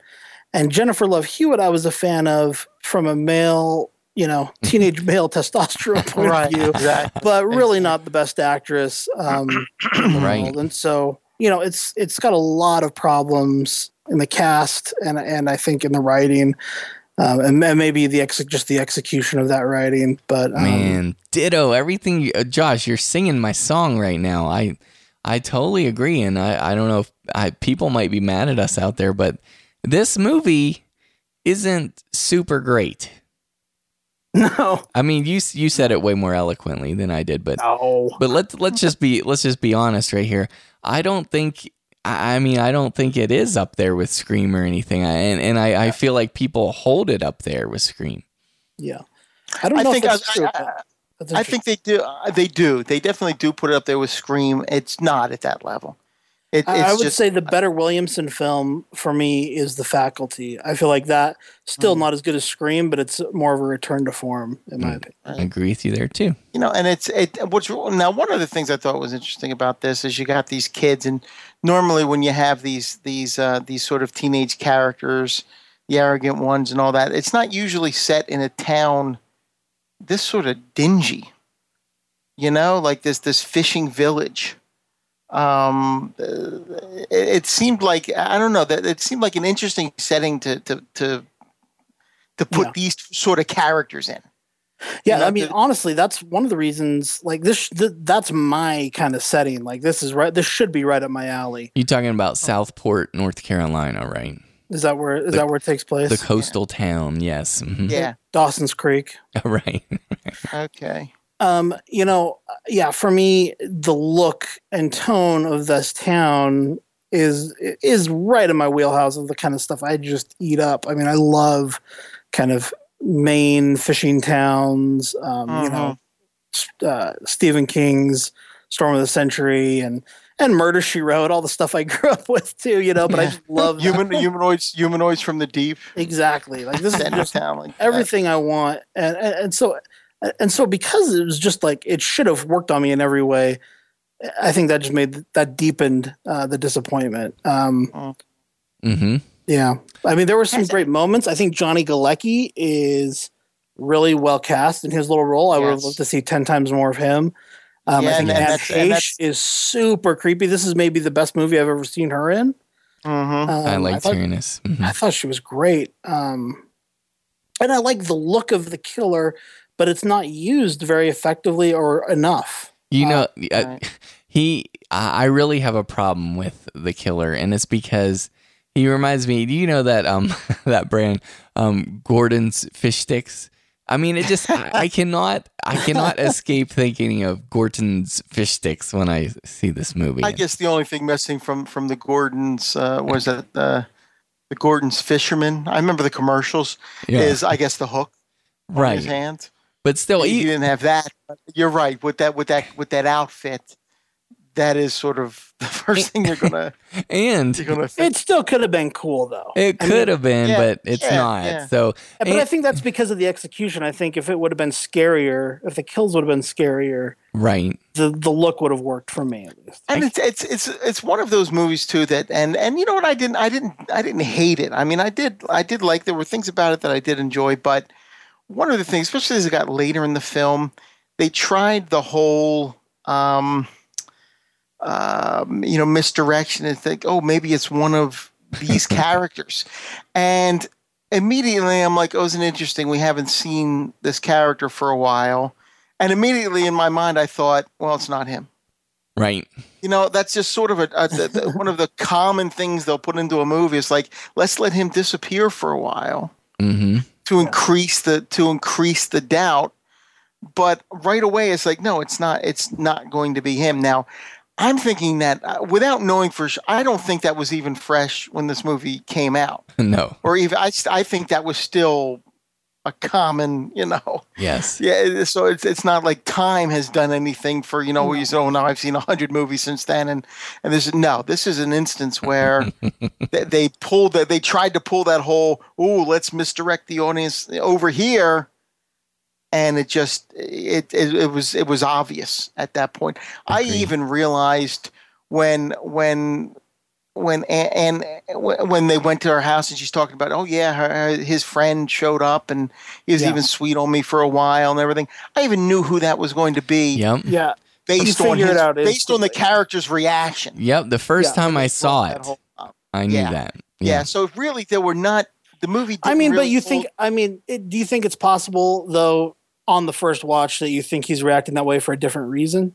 Mm. possibly i mean it, it, it's it's Like why he's hanging around? possibly But possibly I, I will say, I feel like the twist worked really well um, in terms of who the killer is. I felt like I like just story wise, I like the twist on that. I do Um, too. I, I like how they think it was it was one person, and and uh, you know or what they think happened is different from what actually happened. I like that part of it as well. Mhm. Yeah. I thought that was interesting. It's okay. It's yeah. I mean, it's okay. I don't know. I, I'm still trying to figure out how, in the middle of the day, in the middle of the road, the killer would have gotten a body and a trunk of crabs out of there as quickly as he did without drawing some sort of attention. Like I said earlier, crabs. Come and get us. You just need some good ointment, and it'll take care of crabs. Oh, Um, so, so honestly, um, here's the thing. I love slashers. I really do, you guys. I like slasher films, and and when this opens with um that crazy grungy cover tune of um Seals and Cross Crofts Summer Breeze, you know, I Mhm. get excited every time this movie starts. It's like it's exciting. I hated that. yeah. Cover. But you know, it, Really? kind of has that. Um, you know what I did like about it is it kind of reminded me of Lost Boys. It's got that clearly hmm play off of the shot over the water with this kind of Yes. remix Right. song. Yes. Yeah, totally. So it, I mean, it starts out pretty hip, but I I also don't, and I realize again this is like a scream era and all that stuff, but I mean it just bugs me when they have those like little puns in there, like croaker and you know all all the little jokes that are. that are obviously Yeah. okay this is a horror movie and people are gonna die and let's make fun of that like i mean in scream it works really well in this It movie works so well in Scream so well because it's a movie referencing movies. right But for Williamson to carry that on into other movies doesn't make sense for for him. So like it's okay here. They should all be about urban legends, like, and Yes. they they touch on that.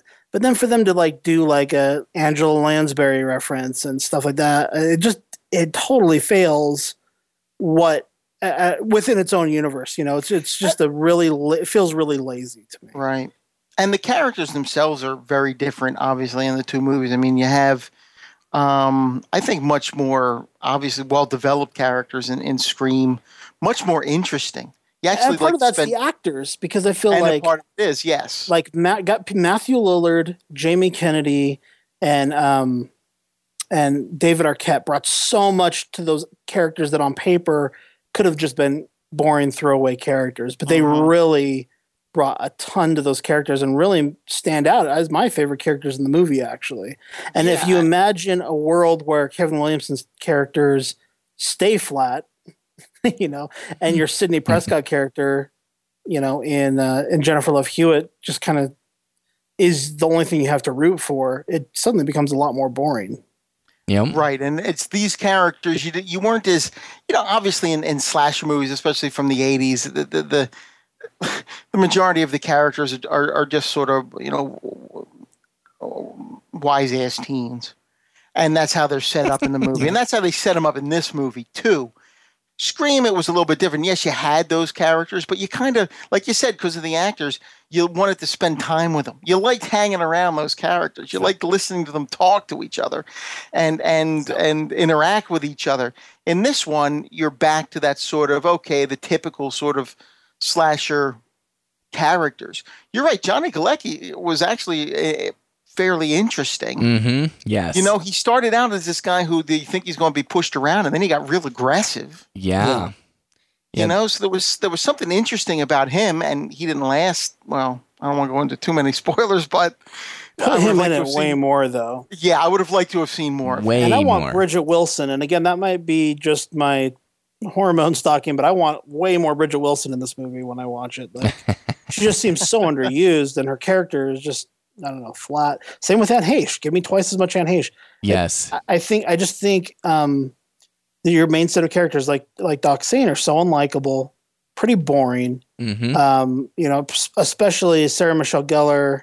Well, really, all all three of them, all three of the supporting leads, yeah, Mm-hmm. are very bland and just they are. You know, the most obvious kind of iconic type characters. They're a, they're attractive but not charismatic, and that's right. problematic. Right. It's yeah, right. You, it's just, you're just not you're just not there with them like you were with with the characters in Scream. That's that's really what you know. That's the difference. Well, the two biggest ways that I know what you did last summer fails to me is number one, and this is how I really know. And I don't want to say it fails miserably because I think it's watchable for sure. But um, to me, and Josh and Doc know this about me. One of my favorite premises in the world is you have a dead body. What are you going to do with it? Like, you know, oh no, we killed this body. You know, uh-huh. that is tremendous. Like, how can it's really hard in my book to screw up a movie that has that premise. and um, what's funny about that is, uh, and and I can't really, I can't even say it because of spoilers. It, but um, they totally blew the premise in and of itself. So so I mean that's that's a bummer to me that they blew that. And uh, the other reason I feel like this fails is this movie feels very Scooby Doo ish. I mean, I cannot, I cannot well, avoid. Is that because it's the cast? That's what I was just going to say. Is no, it because no. Prinze Jr. and Sarah Michelle Gellar? Even even before that was the case, honestly, because like I, I just think, you know, I think of Gorton's fish sticks, and I think of this is a live action Scooby Doo right here. Like, and he would have and he would have got gotten away with it too if it wasn't for those meddling kids. yeah. yeah, and and again, I am I am the audience for a live action Scooby Doo, but this is bad. this is even worse than. Or well, maybe not. This is, but this is on par with the actual live action Scooby Doo. Right. And I'm, I'm going to take it. I'll even take it a little bit further than that. I didn't fully buy their reasons for not going to the police in the first place. yeah, exactly. I mean, I wasn't completely on board with with their whole uh, rationale for why they couldn't go to the authorities. Well, I, I, will say, like, I was, you know, pretty young when this movie came out, and I could, at the time, I remember really empathizing with that idea of like this could ruin your entire life. Like, you, this could go from you've got a world of possibilities ahead of you to just this is now everything in your life is now going to revolve around this mistake. You know. Mm-hmm. I believe that at the time. I don't know if it played as well for me this time. Yeah. Yeah, just because just because the reason they're throwing out there. Okay, yeah, there's they spilled booze in the car. They won't believe I wasn't driving. Right. Um, I mean, it was clearly an accident. you know, Clearly. the Right. guy was wandering out in the middle of the road in the dark. Weirdo. Yeah. exactly. So as Carl would say, our friend Carl on Movie Podcast Weekly is very uh, paint by numbers and uh, very standard. And um, So, in terms of ratings for I Know What You Did Last Summer, oh, before we get to that, what about the 4th of July tie in here on this? I mean, we got some. Good. Got some fireworks. Yeah. It's pretty good. Yeah, you know. I thought it was a good tie-in. The beauty was a- pageant's a little bizarre. It it is. Yes. It's a little out there. It's almost too personalized to the town. It's almost too hokey. You know where and also just like the threat level at the at the at, at the beauty pageant is just bizarrely executed. Yeah. yes, agreed. And I'll tell you, I'll tell you something else. One of the scenes that I thought was was working for a while there um, is when one character, you know that you know that the Gorton's fisherman is in there with him, and and um, is is in a specific area, and the character is going to bed, and you know the char- you know that this this the killer is right there, you know, and Mm. and the person goes to bed, and and actually what happens to the character seems fairly just sort of tame in a way. It's it's it's almost like the it, I thought that was working that scene. I thought, wow, this is this is really this is really kind of interesting. Let's see where this goes here. And it just sort of gave her a bad haircut. Hmm. It just seemed it just seemed like it it could have it, the payoff wasn't anywhere near Yeah. what it could have been. You know, it's in- not even in- in that bad a scene. Haircut. It was a No, it's not, salvageable because- haircut. Exactly. it's, it's something that you know uh, that that she definitely could have. She just Uh, put on her Janet and- Jackson outfit and she was fine. There you go. Did- Paula is any- Abdul get up. That's right. Did I did I do I miss why he went after Johnny Galecki? Pardon me for throwing a spoiler out there. What was the Um, rationale behind that one? Maybe just needed the hook. Maybe. yeah. And he wanted to test it to see how see how see how uh, adorable it was. And Well, you he get- was there. Maybe because he was Right. there. and you got to get the kills going and then also like in, in terms of you know plot i mean that that serves a purpose in the in the It- it- ticking and- away and of the plot Yes, and it might even serve a purpose in- in the misdirection you're going to try to throw in there later on, exactly which which the killer would not be part of. Let's be honest. mm-hmm But Johnny You Galecki was there that night. He may have seen him. You know, Oh, possibly. Yeah, that that's that that's true. He did pass by in the uh, in the truck. You're right. You're right. yeah so let's rate this baby for me it's a 5.5 out of 10 it's a low priority rental but as far as like a modern slasher i think it's watchable it's fairly um forgettable though i mean it's kind of like a vanilla horror movie which means not a lot of pizzazz there so um you know i guess check it out if you're bored what do you say josh I would agree with you. I'd say it's vanilla. Um, I thought it was well put. I guess. Uh, I as harsh as I've been on this movie, I don't hate it all that much. I just was very disappointed in it. Um, it's funny. I was, I was, as I mentioned, I was cleaning out my garage as I was watching these movies, and I came, you know, at this box of stuff that my mom had brought over from high school, and I pulled out this magazine, um, and it was like an Entertainment Weekly or something, and it said like Hollywood's new it couple, and it was Sarah Michelle Gellar and Freddie Prinze Jr. And I couldn't even, I was like, I can't Oh, even boy. remember when that was a thing. Like, was that they were an it couple at one point? Like, that's crazy. I, And I, I uh, might have been Scooby Doo. I know they were. yeah, I, so they were going at that 2002 Point. Yeah. Yeah. bizarre. But um, yeah. So you know, pretty disappointing. But again, I love the setting. I like the look of the fish stick skiller. I think he's cool. Um, you know, I I I, I liked Sarah, or uh, Jennifer Love Hewitt at the at the time, and you know, and all those supporting you know cast members we talked about. I thought were good, and I you know I was really rooting for Kevin Williamson's career. I still kind of am to some degree. Um, You haven't Uh, given up hope. Yeah, I'd give it a five though, and I, I oddly I, I I'm giving it a lower score than you, Jason, but I'm going to say it's a high priority rental. I think it's um whoa it's definitely one worth checking out for people who haven't seen it. Um, but it's but it's not a great movie. But now people are going to be thinking about fish sticks and Scooby Doo when they watch this. Yeah, We've as well not they should we've not done this movie a good service. But um, when you Josh, when you're telling that watch story, it next Fourth of July though, and I would say that of all these movies, you know, Heck good yeah. summertime movies. and listen to this episode on the Fourth of July, so we can actually feel good about it finally. But you know what? I kind of like the sequel to this movie. It's worse than this, but somehow I like it. Jack Black is in it and has a funny little role. I like still know what you did last. one of my again like favorite settings would be a tropical island, and um, you know they get that in the second movie. A- And I'm going to go ahead and say it. Third movie, I'll always know what you did last summer. I, I had a lot of fr- they shot that in Utah, and I had a lot of friends who worked on it. At, they shot it um, at a ski resort that I used to work at. So Nice. does not in any way fit in this in this series. right. you know, give it a shot. Kate Mara's in it. She's awesome. So. Right. Right. Um, and Don, Don Shanks, uh, a friend of ours who hopefully will be on um, our Halloween episode, who played Michael Myers in Halloween 4, um, is also in I'll Always Know What You Did Last Summer. Nice. Good reference. Josh, when you said that you found that old box of stuff in your garage, I Yeah. thought you were getting ready to say, and you found a hook hand in there, like a hook. Dun, dun, dun. And I'm like, whoa, that would be so intense to find that. Anyways, okay, Dr. Shock, what do you rate this movie? I'm actually going to give it uh, a six.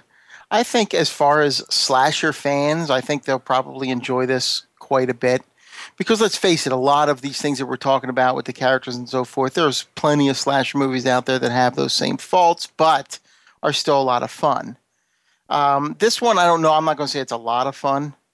Uh, it does have some. It does have some uh, interesting kill scenes. It is uh, does have some tense moments. It's a little fun. Um, yeah, and and I liked a lot of the the shirts that Jennifer Love Hewitt was wearing in this.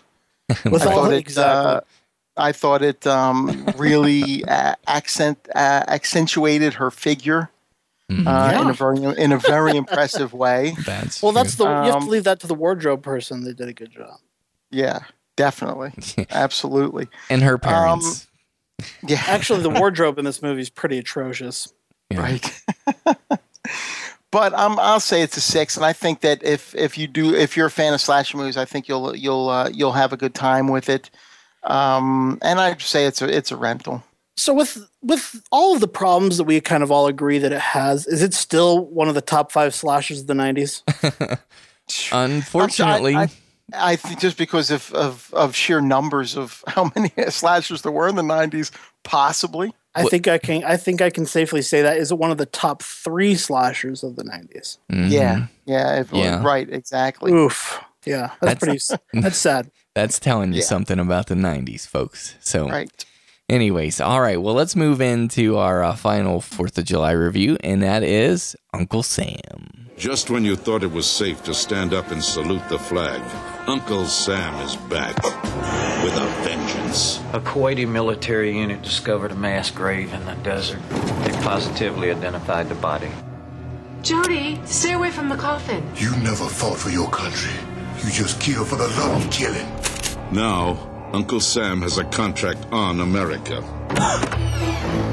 Draft dodgers, watch out. Someone's been killed. Tax cheaters, beware. Somebody help! No one will ever burn another flag. Nobody will ever desecrate another grave. And no politician will ever tell another lie. And the July 4th weekend will never be the same again. From William Lustig, director of Maniac and the Maniac Cop trilogy, comes an all new terror experience. Uncle Sam. He's a red blooded, all American nightmare. Uncle Sam wants you dead. Okay, guys. Now, I got to tell you, I know what you guys said. Who was it? Um, which one of you said for a go-to Fourth of July movie, Jaws is the one? Yeah, That and, was me. And okay, Josh, sorry. And in terms of like great filmmaking and a, a very good film, yes. But in terms of if you want a horror film to watch on the Fourth of July, I think Uncle Sam is the one, guys. no, that I, I haven't seen it, so I can't speak to him. okay. Uncle Sam, I, I saw this. Um, I, I covered this on the blog a while ago. I did not get a chance to rewatch it. Um, but yeah, it's it's. Um, I wouldn't disagree with you. I I, I don't know. I I know. I I still say. I mean, just from the sheer. Uh, everything that's that's going on in Jaws and, and how great a movie that is, I would still probably say Jaws. but for from a from a July Fourth standpoint, no, I can see where you go. I can see where you're going with that. Yeah, and and here's the thing about Uncle Sam. I just want people to know, in case you haven't seen it. So I'm, you know, I'm talking to people like Josh out there. Um, you know, and not condescendingly either. I'm just saying, I think people look at the cover and they're like, okay, there's an Uncle Sam character that Oh. kills people, and I think people really dismiss this film, and that is a mistake because this is, It is. this is actually a pretty solid little horror film, and I I I think it's surprisingly well done. I, I don't disagree with you, and I like uh, I like a lot of the um, uh, the sequence. I like the the the whole story behind this character. Mm-hmm. You know, this this is not a hero. right.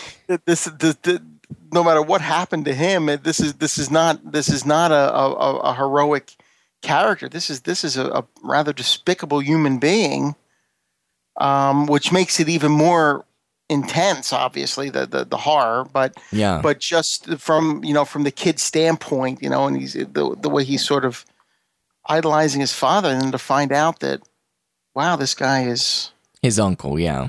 oh his uncle. I'm sorry, not father, his uncle. Yeah. and and to, he's, to find out what this guy really was. Um, Exactly. you know, it was it was not a good character. Um, plus, this movie has a uh, a pretty impressive. Uh, it's it's late in the game, but a pretty. I don't know if it, I like I said, it's been a while since I've seen it. hmm But the um, an explosion scene Yeah. that's really well executed. Yeah, I, I totally agree with you there. Now, um, for people who aren't familiar with this film, here's the thing: these other three films that we've talked about previously, our assumption is that probably every single person listening to this podcast has seen those films and probably seen them multiple times. But We're somewhat familiar with. yeah, are somewhat familiar. So that's that's one reason why we didn't take time to do a premise on all those. But but with Uncle Sam here, I'll just read the premise from um, the Internet Movie Database. It says. A Desert Storm veteran who was killed in combat rises from the grave on July 4th to kill the unpatriotic citizens of his hometown after some teens burn an American flag over his burial site.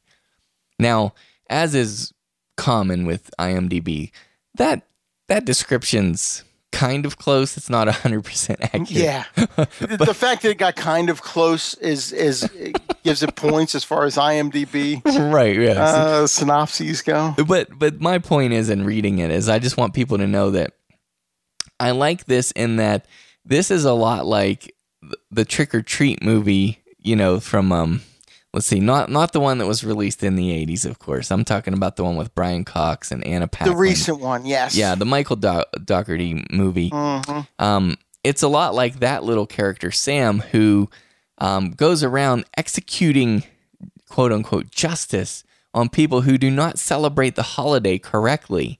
And, Right. and that's something that I like about this Uncle Sam character. It's not that, um, well, first of all, I want people to know that the guy's name in the movie, his name is Sam.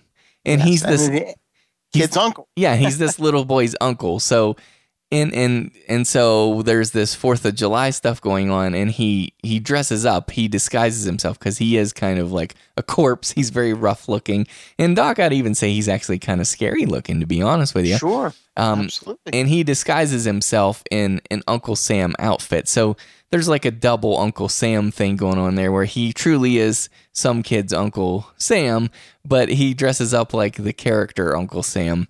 And I just, even though that seemed really arduous, what I just described, I wanted to put it out there so people didn't think, oh, there's an evil Uncle Sam, because that's kind of cheesy.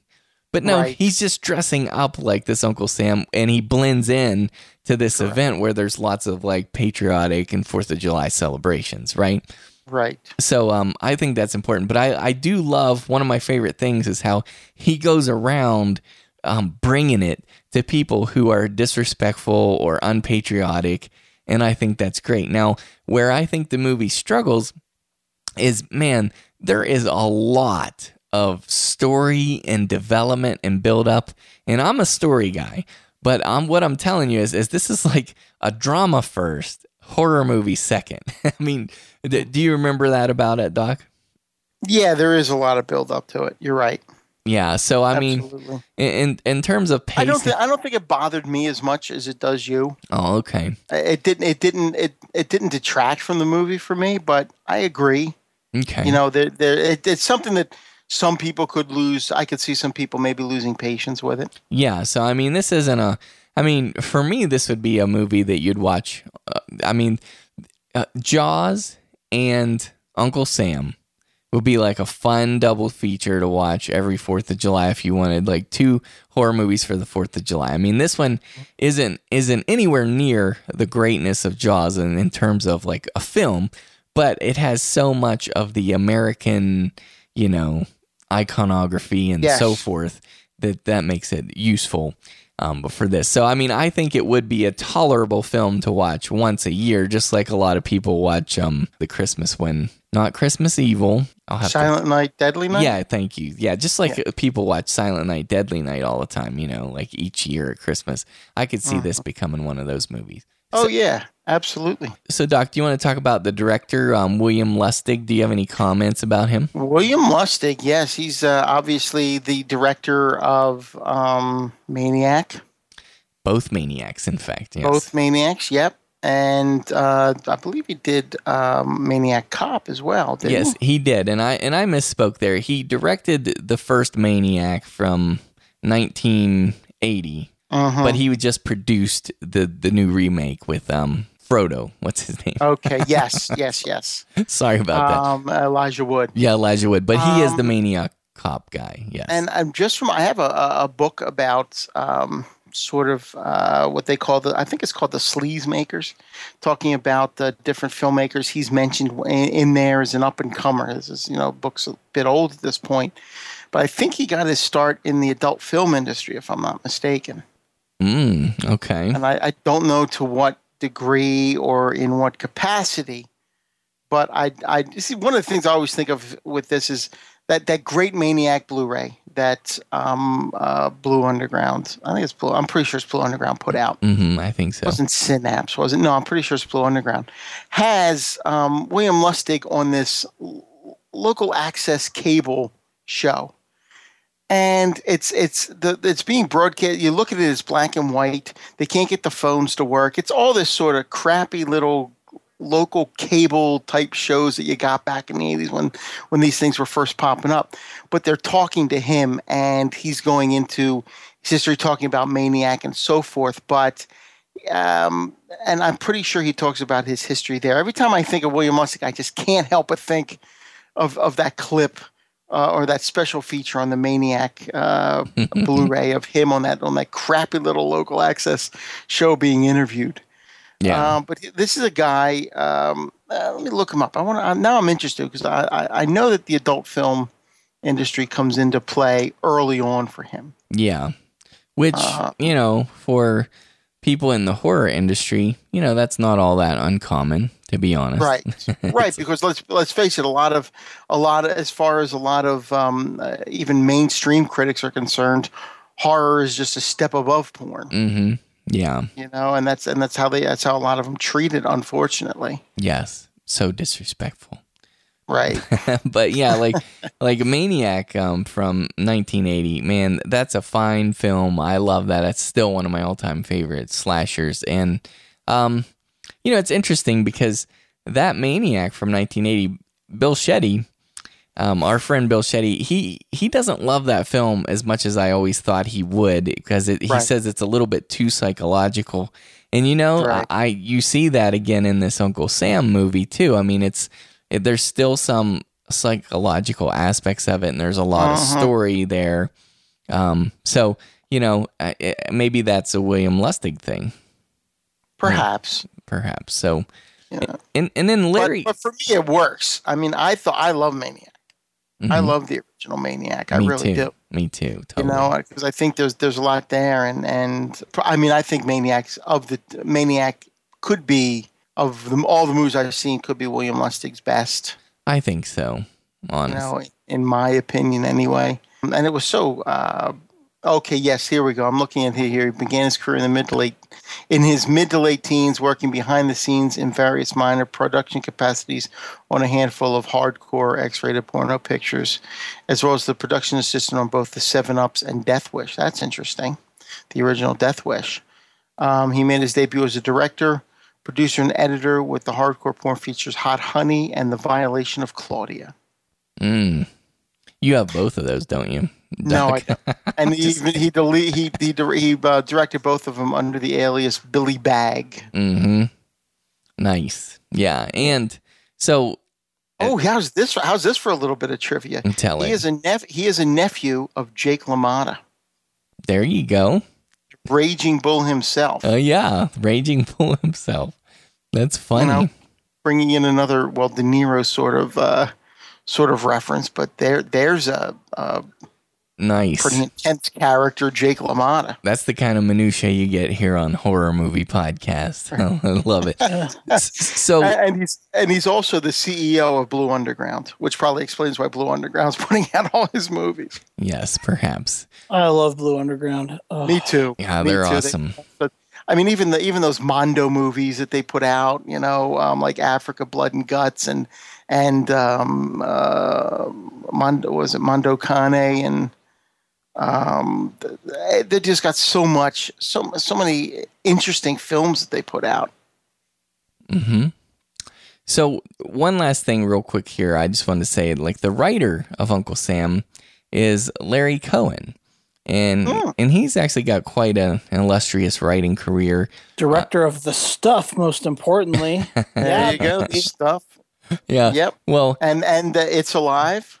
Yeah. Oh, that. from from 1974, the screenplay. He wrote that. He also wrote um, Captivity from 2007, the one with uh, Elisha Cuthbert. But anyways, um, he's written a lot of stuff. A cellular uh, phone booth. Phone Booth is a great movie. Yeah, I actually Not like a horror phone- movie. Oh, Really, yeah. really solid movie. I'm with you. I'm with you. And and then And a Return to Salem's Lot. You guys, he was the um, director of that film and a writer of the story, at least, I guess. So, anyways, Uncle Sam. I just want to tell people out there. I think it's fairly well done. I wish. I kind of wish the kills went a little farther. I mean, it's it's a slasher type film, but but a lot like you know we talked about earlier with um what movie were we saying that we I, I what was that man must be getting late my mind's kind of blanking out but were you talking the Christmas one again? maybe no not Silent Night Deadly Night Okay. but uh anyway like the kills I was really surprised that this movie didn't like kind of come off the hinges and go like pretty extreme in its kills because the the nature of this movie it seems like it's the kind of movie that would go And places the character design looks ridiculous. I mean, you would think it would be just like a schlock fest. Well, yeah, and and and and Josh, I mean, that's what I'm saying. Like, I think a lot of people are kind of dismissive of it, but the character actually looks kind of creepy when you watch the film. And um, so, I mean, I'm just encouraging people not to dismiss this. And if you haven't seen Uncle Sam, I really think you should. And if Yeah. you if you're a child of the '80s, like I am, um, this has got a lot of GI Joe toys featured in it too, which really kind of I know that's super nerdy, but I gotta tell you guys, I love those GI Joe toys back in the early '80s, and those guys are in this movie. so just want I just want to mention that because I like '80s nostalgia. Um, and it's also got a fairly interesting cast to it if you if you think about it. I mean, you know, you've got um, you know, Bo Hopkins uh, Mhm. is in this. Timothy Bottoms, um, Isaac Hayes. You have P.J. Soles in there. Robert Forster. yeah, It's a very interesting Oh, wow. cast and a decent cast put together here. Yeah, absolutely. And, and much like Jaws, I mean, I like how bad stuff is going down and it's not safe while there are people around celebrating. I mean, I I love I, I love that in a film, so I think that's pretty awesome.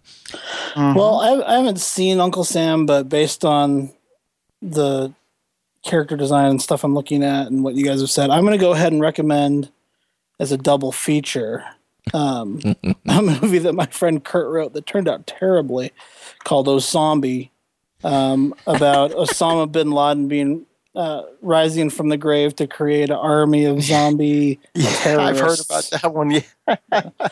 a good friend of mine wrote it, and the, I feel like the director just totally ruined it. But uh-uh. Mm. but but the character design actually looks much better than Uncle Sam. Josh, I, I honestly, I really think you're being too hard on But it seems like they've got dueling, um, you know, synopses. Like it seems like they're kind of similar in that one. Mm-hmm. Good double feature, maybe. Uh-huh. Yeah. Yeah. Well, I really hope people will um check out under Uncle Sam. My my biggest complaint about it, honestly, is just that it's a, a little bit too slow. I mean, it takes a while to really get going, but there's some things that are unsettling. It's a little bit creepy, and um, it's a pretty decent slasher if it were just better paced and if they went a little bit farther with the kills. But for me, Uncle Sam is still a 5.5 out of 10. And I say rent it on the 4th of July for certain. What do you say, Doc? Um, again, I'm going to come in a little higher than you. I'm going to give it a 6.5 because I did, uh, I did, I was not as bothered by the the um what what you were considering, you know, the slower parts uh, as you were. Uh, I liked um, the, the cast that was assembled here. Uh, I liked the fact that this guy, you know, this sort of his mo, what what set him off to, Mhm. to make him kill, and I really like the fact that this guy was not. Uh, that this guy was just a real scumbag Yeah. you know, as to what it, as to what it turns out to be, and and um, plus, like I said, just a really cool uh, scene with an explosion Yeah, absolutely. towards the end there that, that's really well executed. So that 6.5, is that a rental? Rental, that would be a rental. Yeah. Okay. Very good. So that's our review of Uncle Sam, and I hope Josh will watch it one day. Probably not going to happen. Josh, you're not a nice person. Come on. it looks terrible. I know. Well, see, I, I think you may have had to step away and you didn't get to hear all my reviews. So, I mean, you know, give give it a I'll, listen. I'll, wa- I'll watch it next year. Okay, you promise? There you go. Every everybody if you heard watch a zombie, I'll watch Uncle Sam. everybody heard Josh promise on this. If podcast. you watch a zombie, uh, I'll watch. Okay, deal. You got There it. you go. Deal. All right. And at this point in the episode, we got a special little surprise for you. We got the man from Terror Troop. He is the wild man, Willis Wheeler. Welcome, Willis. Hey, peeps, what's going on? now, Willis, I understand that you got some kind of exclusive early screening to the Purge Anarchy. Is that right? yep, You were so big time, Willis.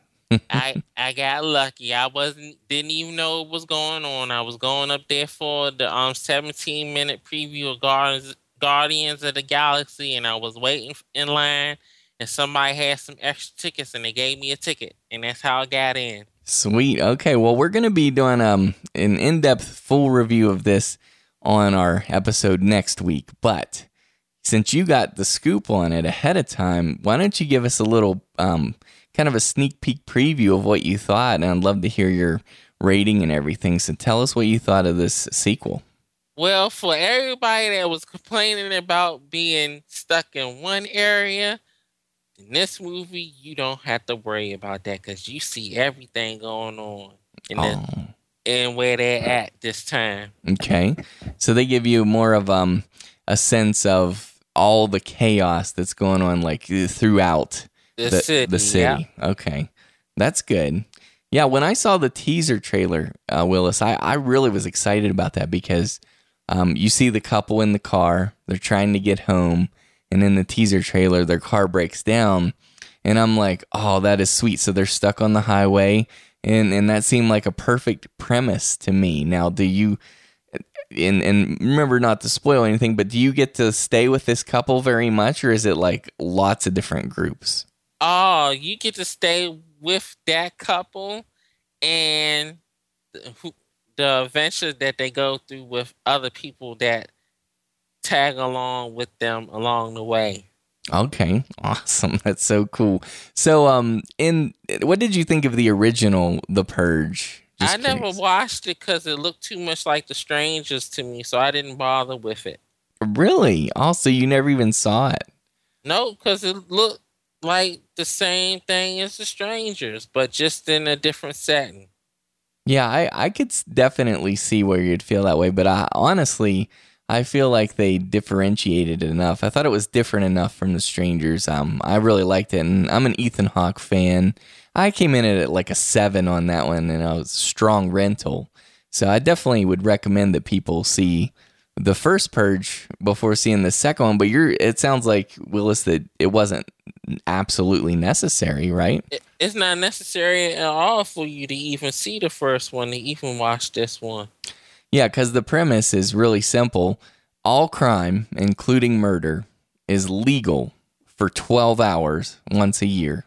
And the idea is that you can purge the society of all our darker inner um, tendencies to do awful things. And so that's kind of the premise of the movie. But I'm really excited about it. now.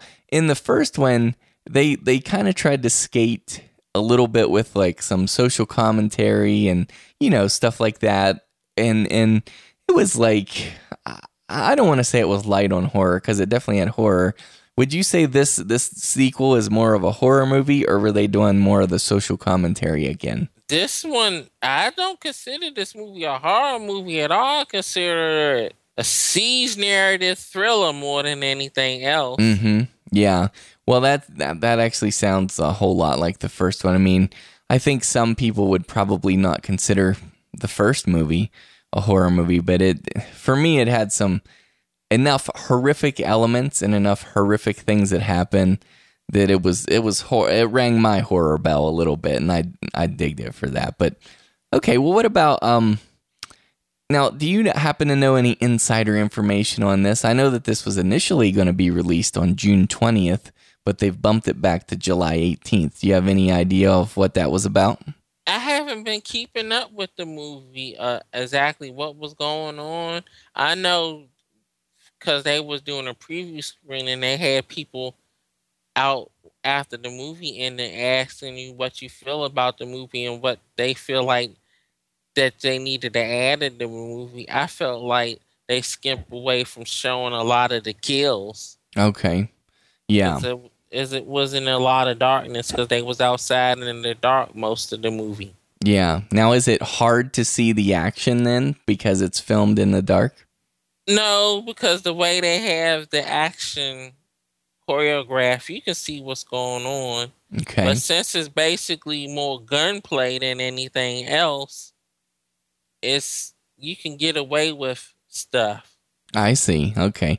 Yeah, in the first movie they had some various weapons which I really appreciated. But you know, um on this purge premise, I, I love the premise. But it was almost like in the first movie and from what I'm seeing in the trailers for this sequel, it's a, it's almost like they take it a tiny bit too um I, I don't think satirical is the word, but I think a film like this, for it to be most effective, it needs to be extremely realistic.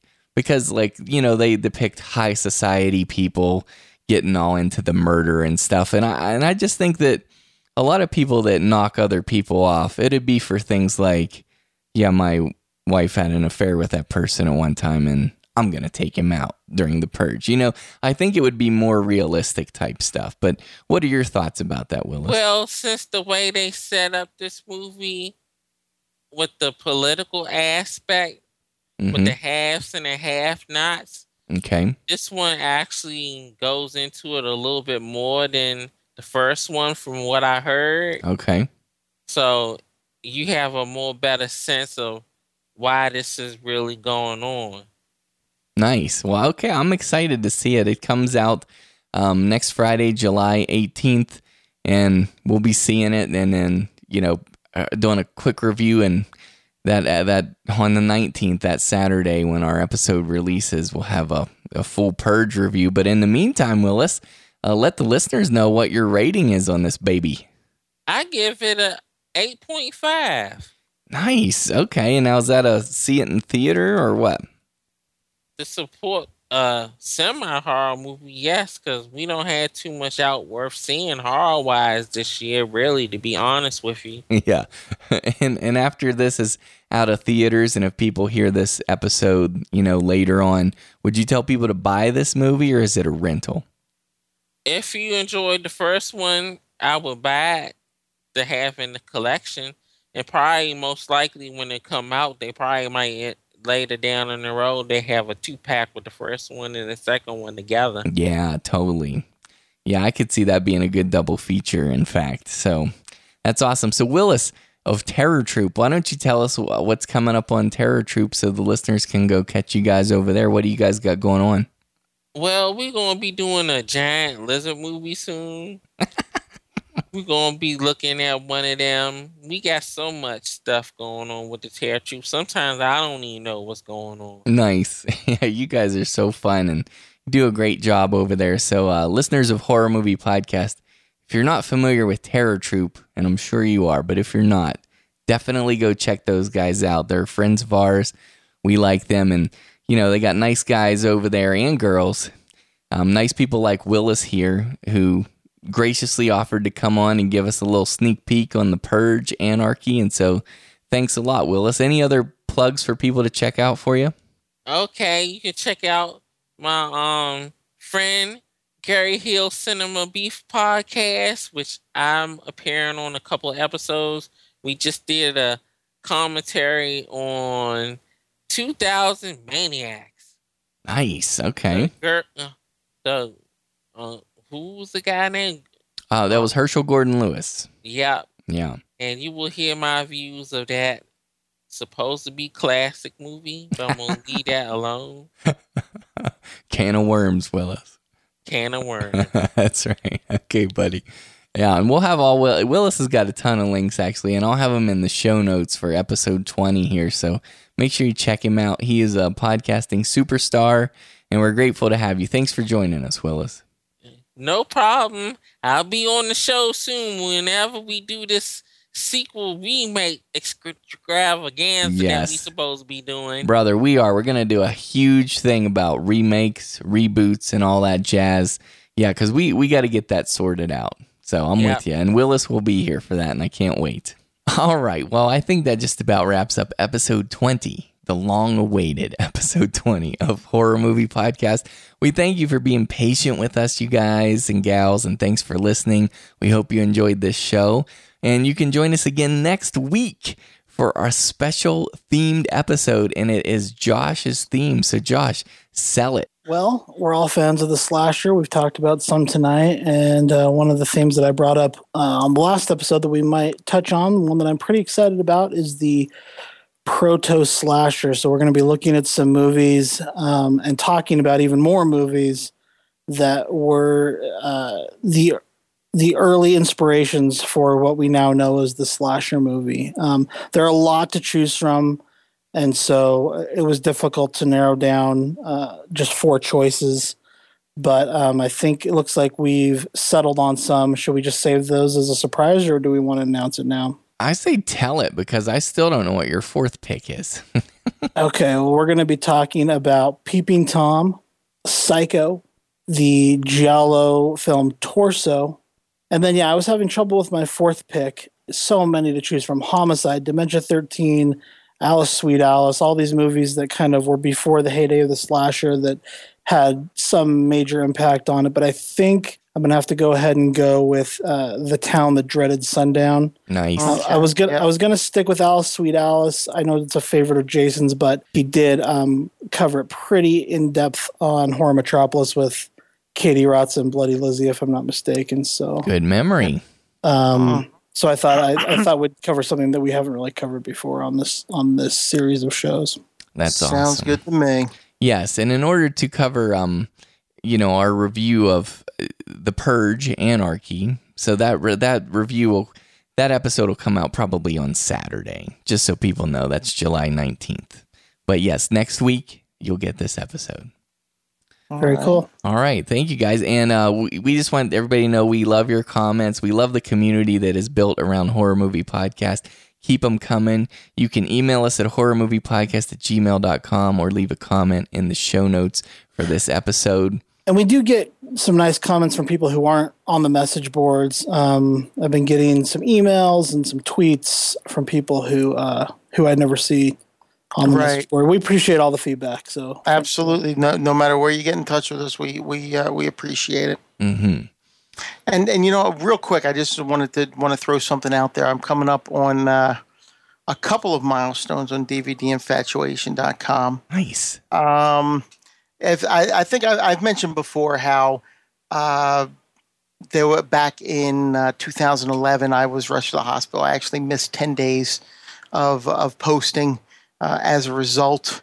Well, that was um, movie number. I think it was 435 is where I picked it back up after taking after being off for 10 days after missing for 10 days, um, you know, because of this health issue. Well, on January on July 21st, I'll be posting movie 1435, so I'll finally have reached a thousand days in a row. Um, And then on uh, September, what is it here? I have this whole thing charted out here. September 24th, I'll hit 1500. Nice. Congrats. pioneered. Oh, We got a lot of weird calendaring going on on this episode. I love it. Yes, we do.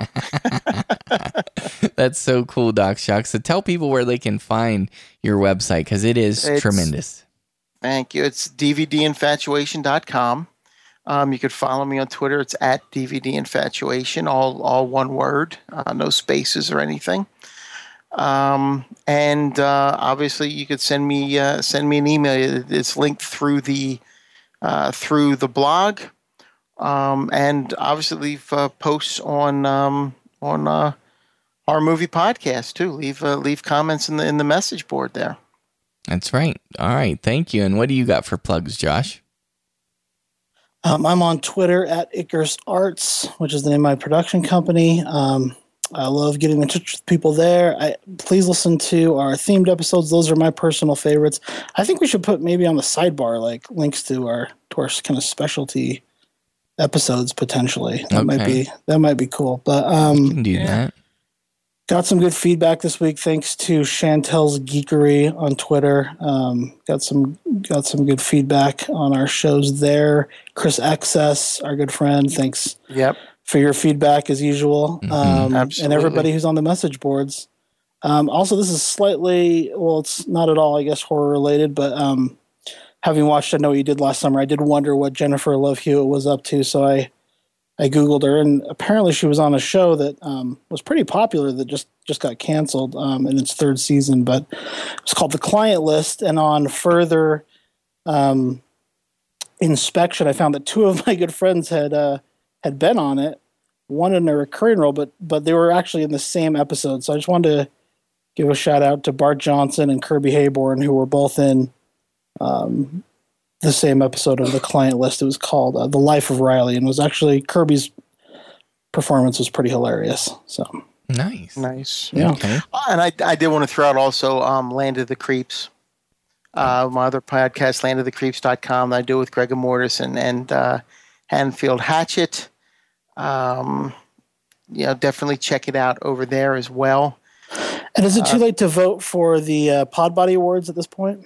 No, I think those are uh, still going. So, um, yeah, please uh, tell them how to do that, Josh. So um, if you're on Twitter, and again, we still haven't really clarified whether uh, there are other ways to vote uh, or whether it's just Twitter, but basically, you need to um, send a tweet out that says the name of the podcast you're voting for for best podcast. Jason could put maybe a link to um, the nominees, but it probably goes without saying that you should probably vote for a horror movie podcast. Yeah, the nominees are horror movie podcast. so, Yeah, right, there you go.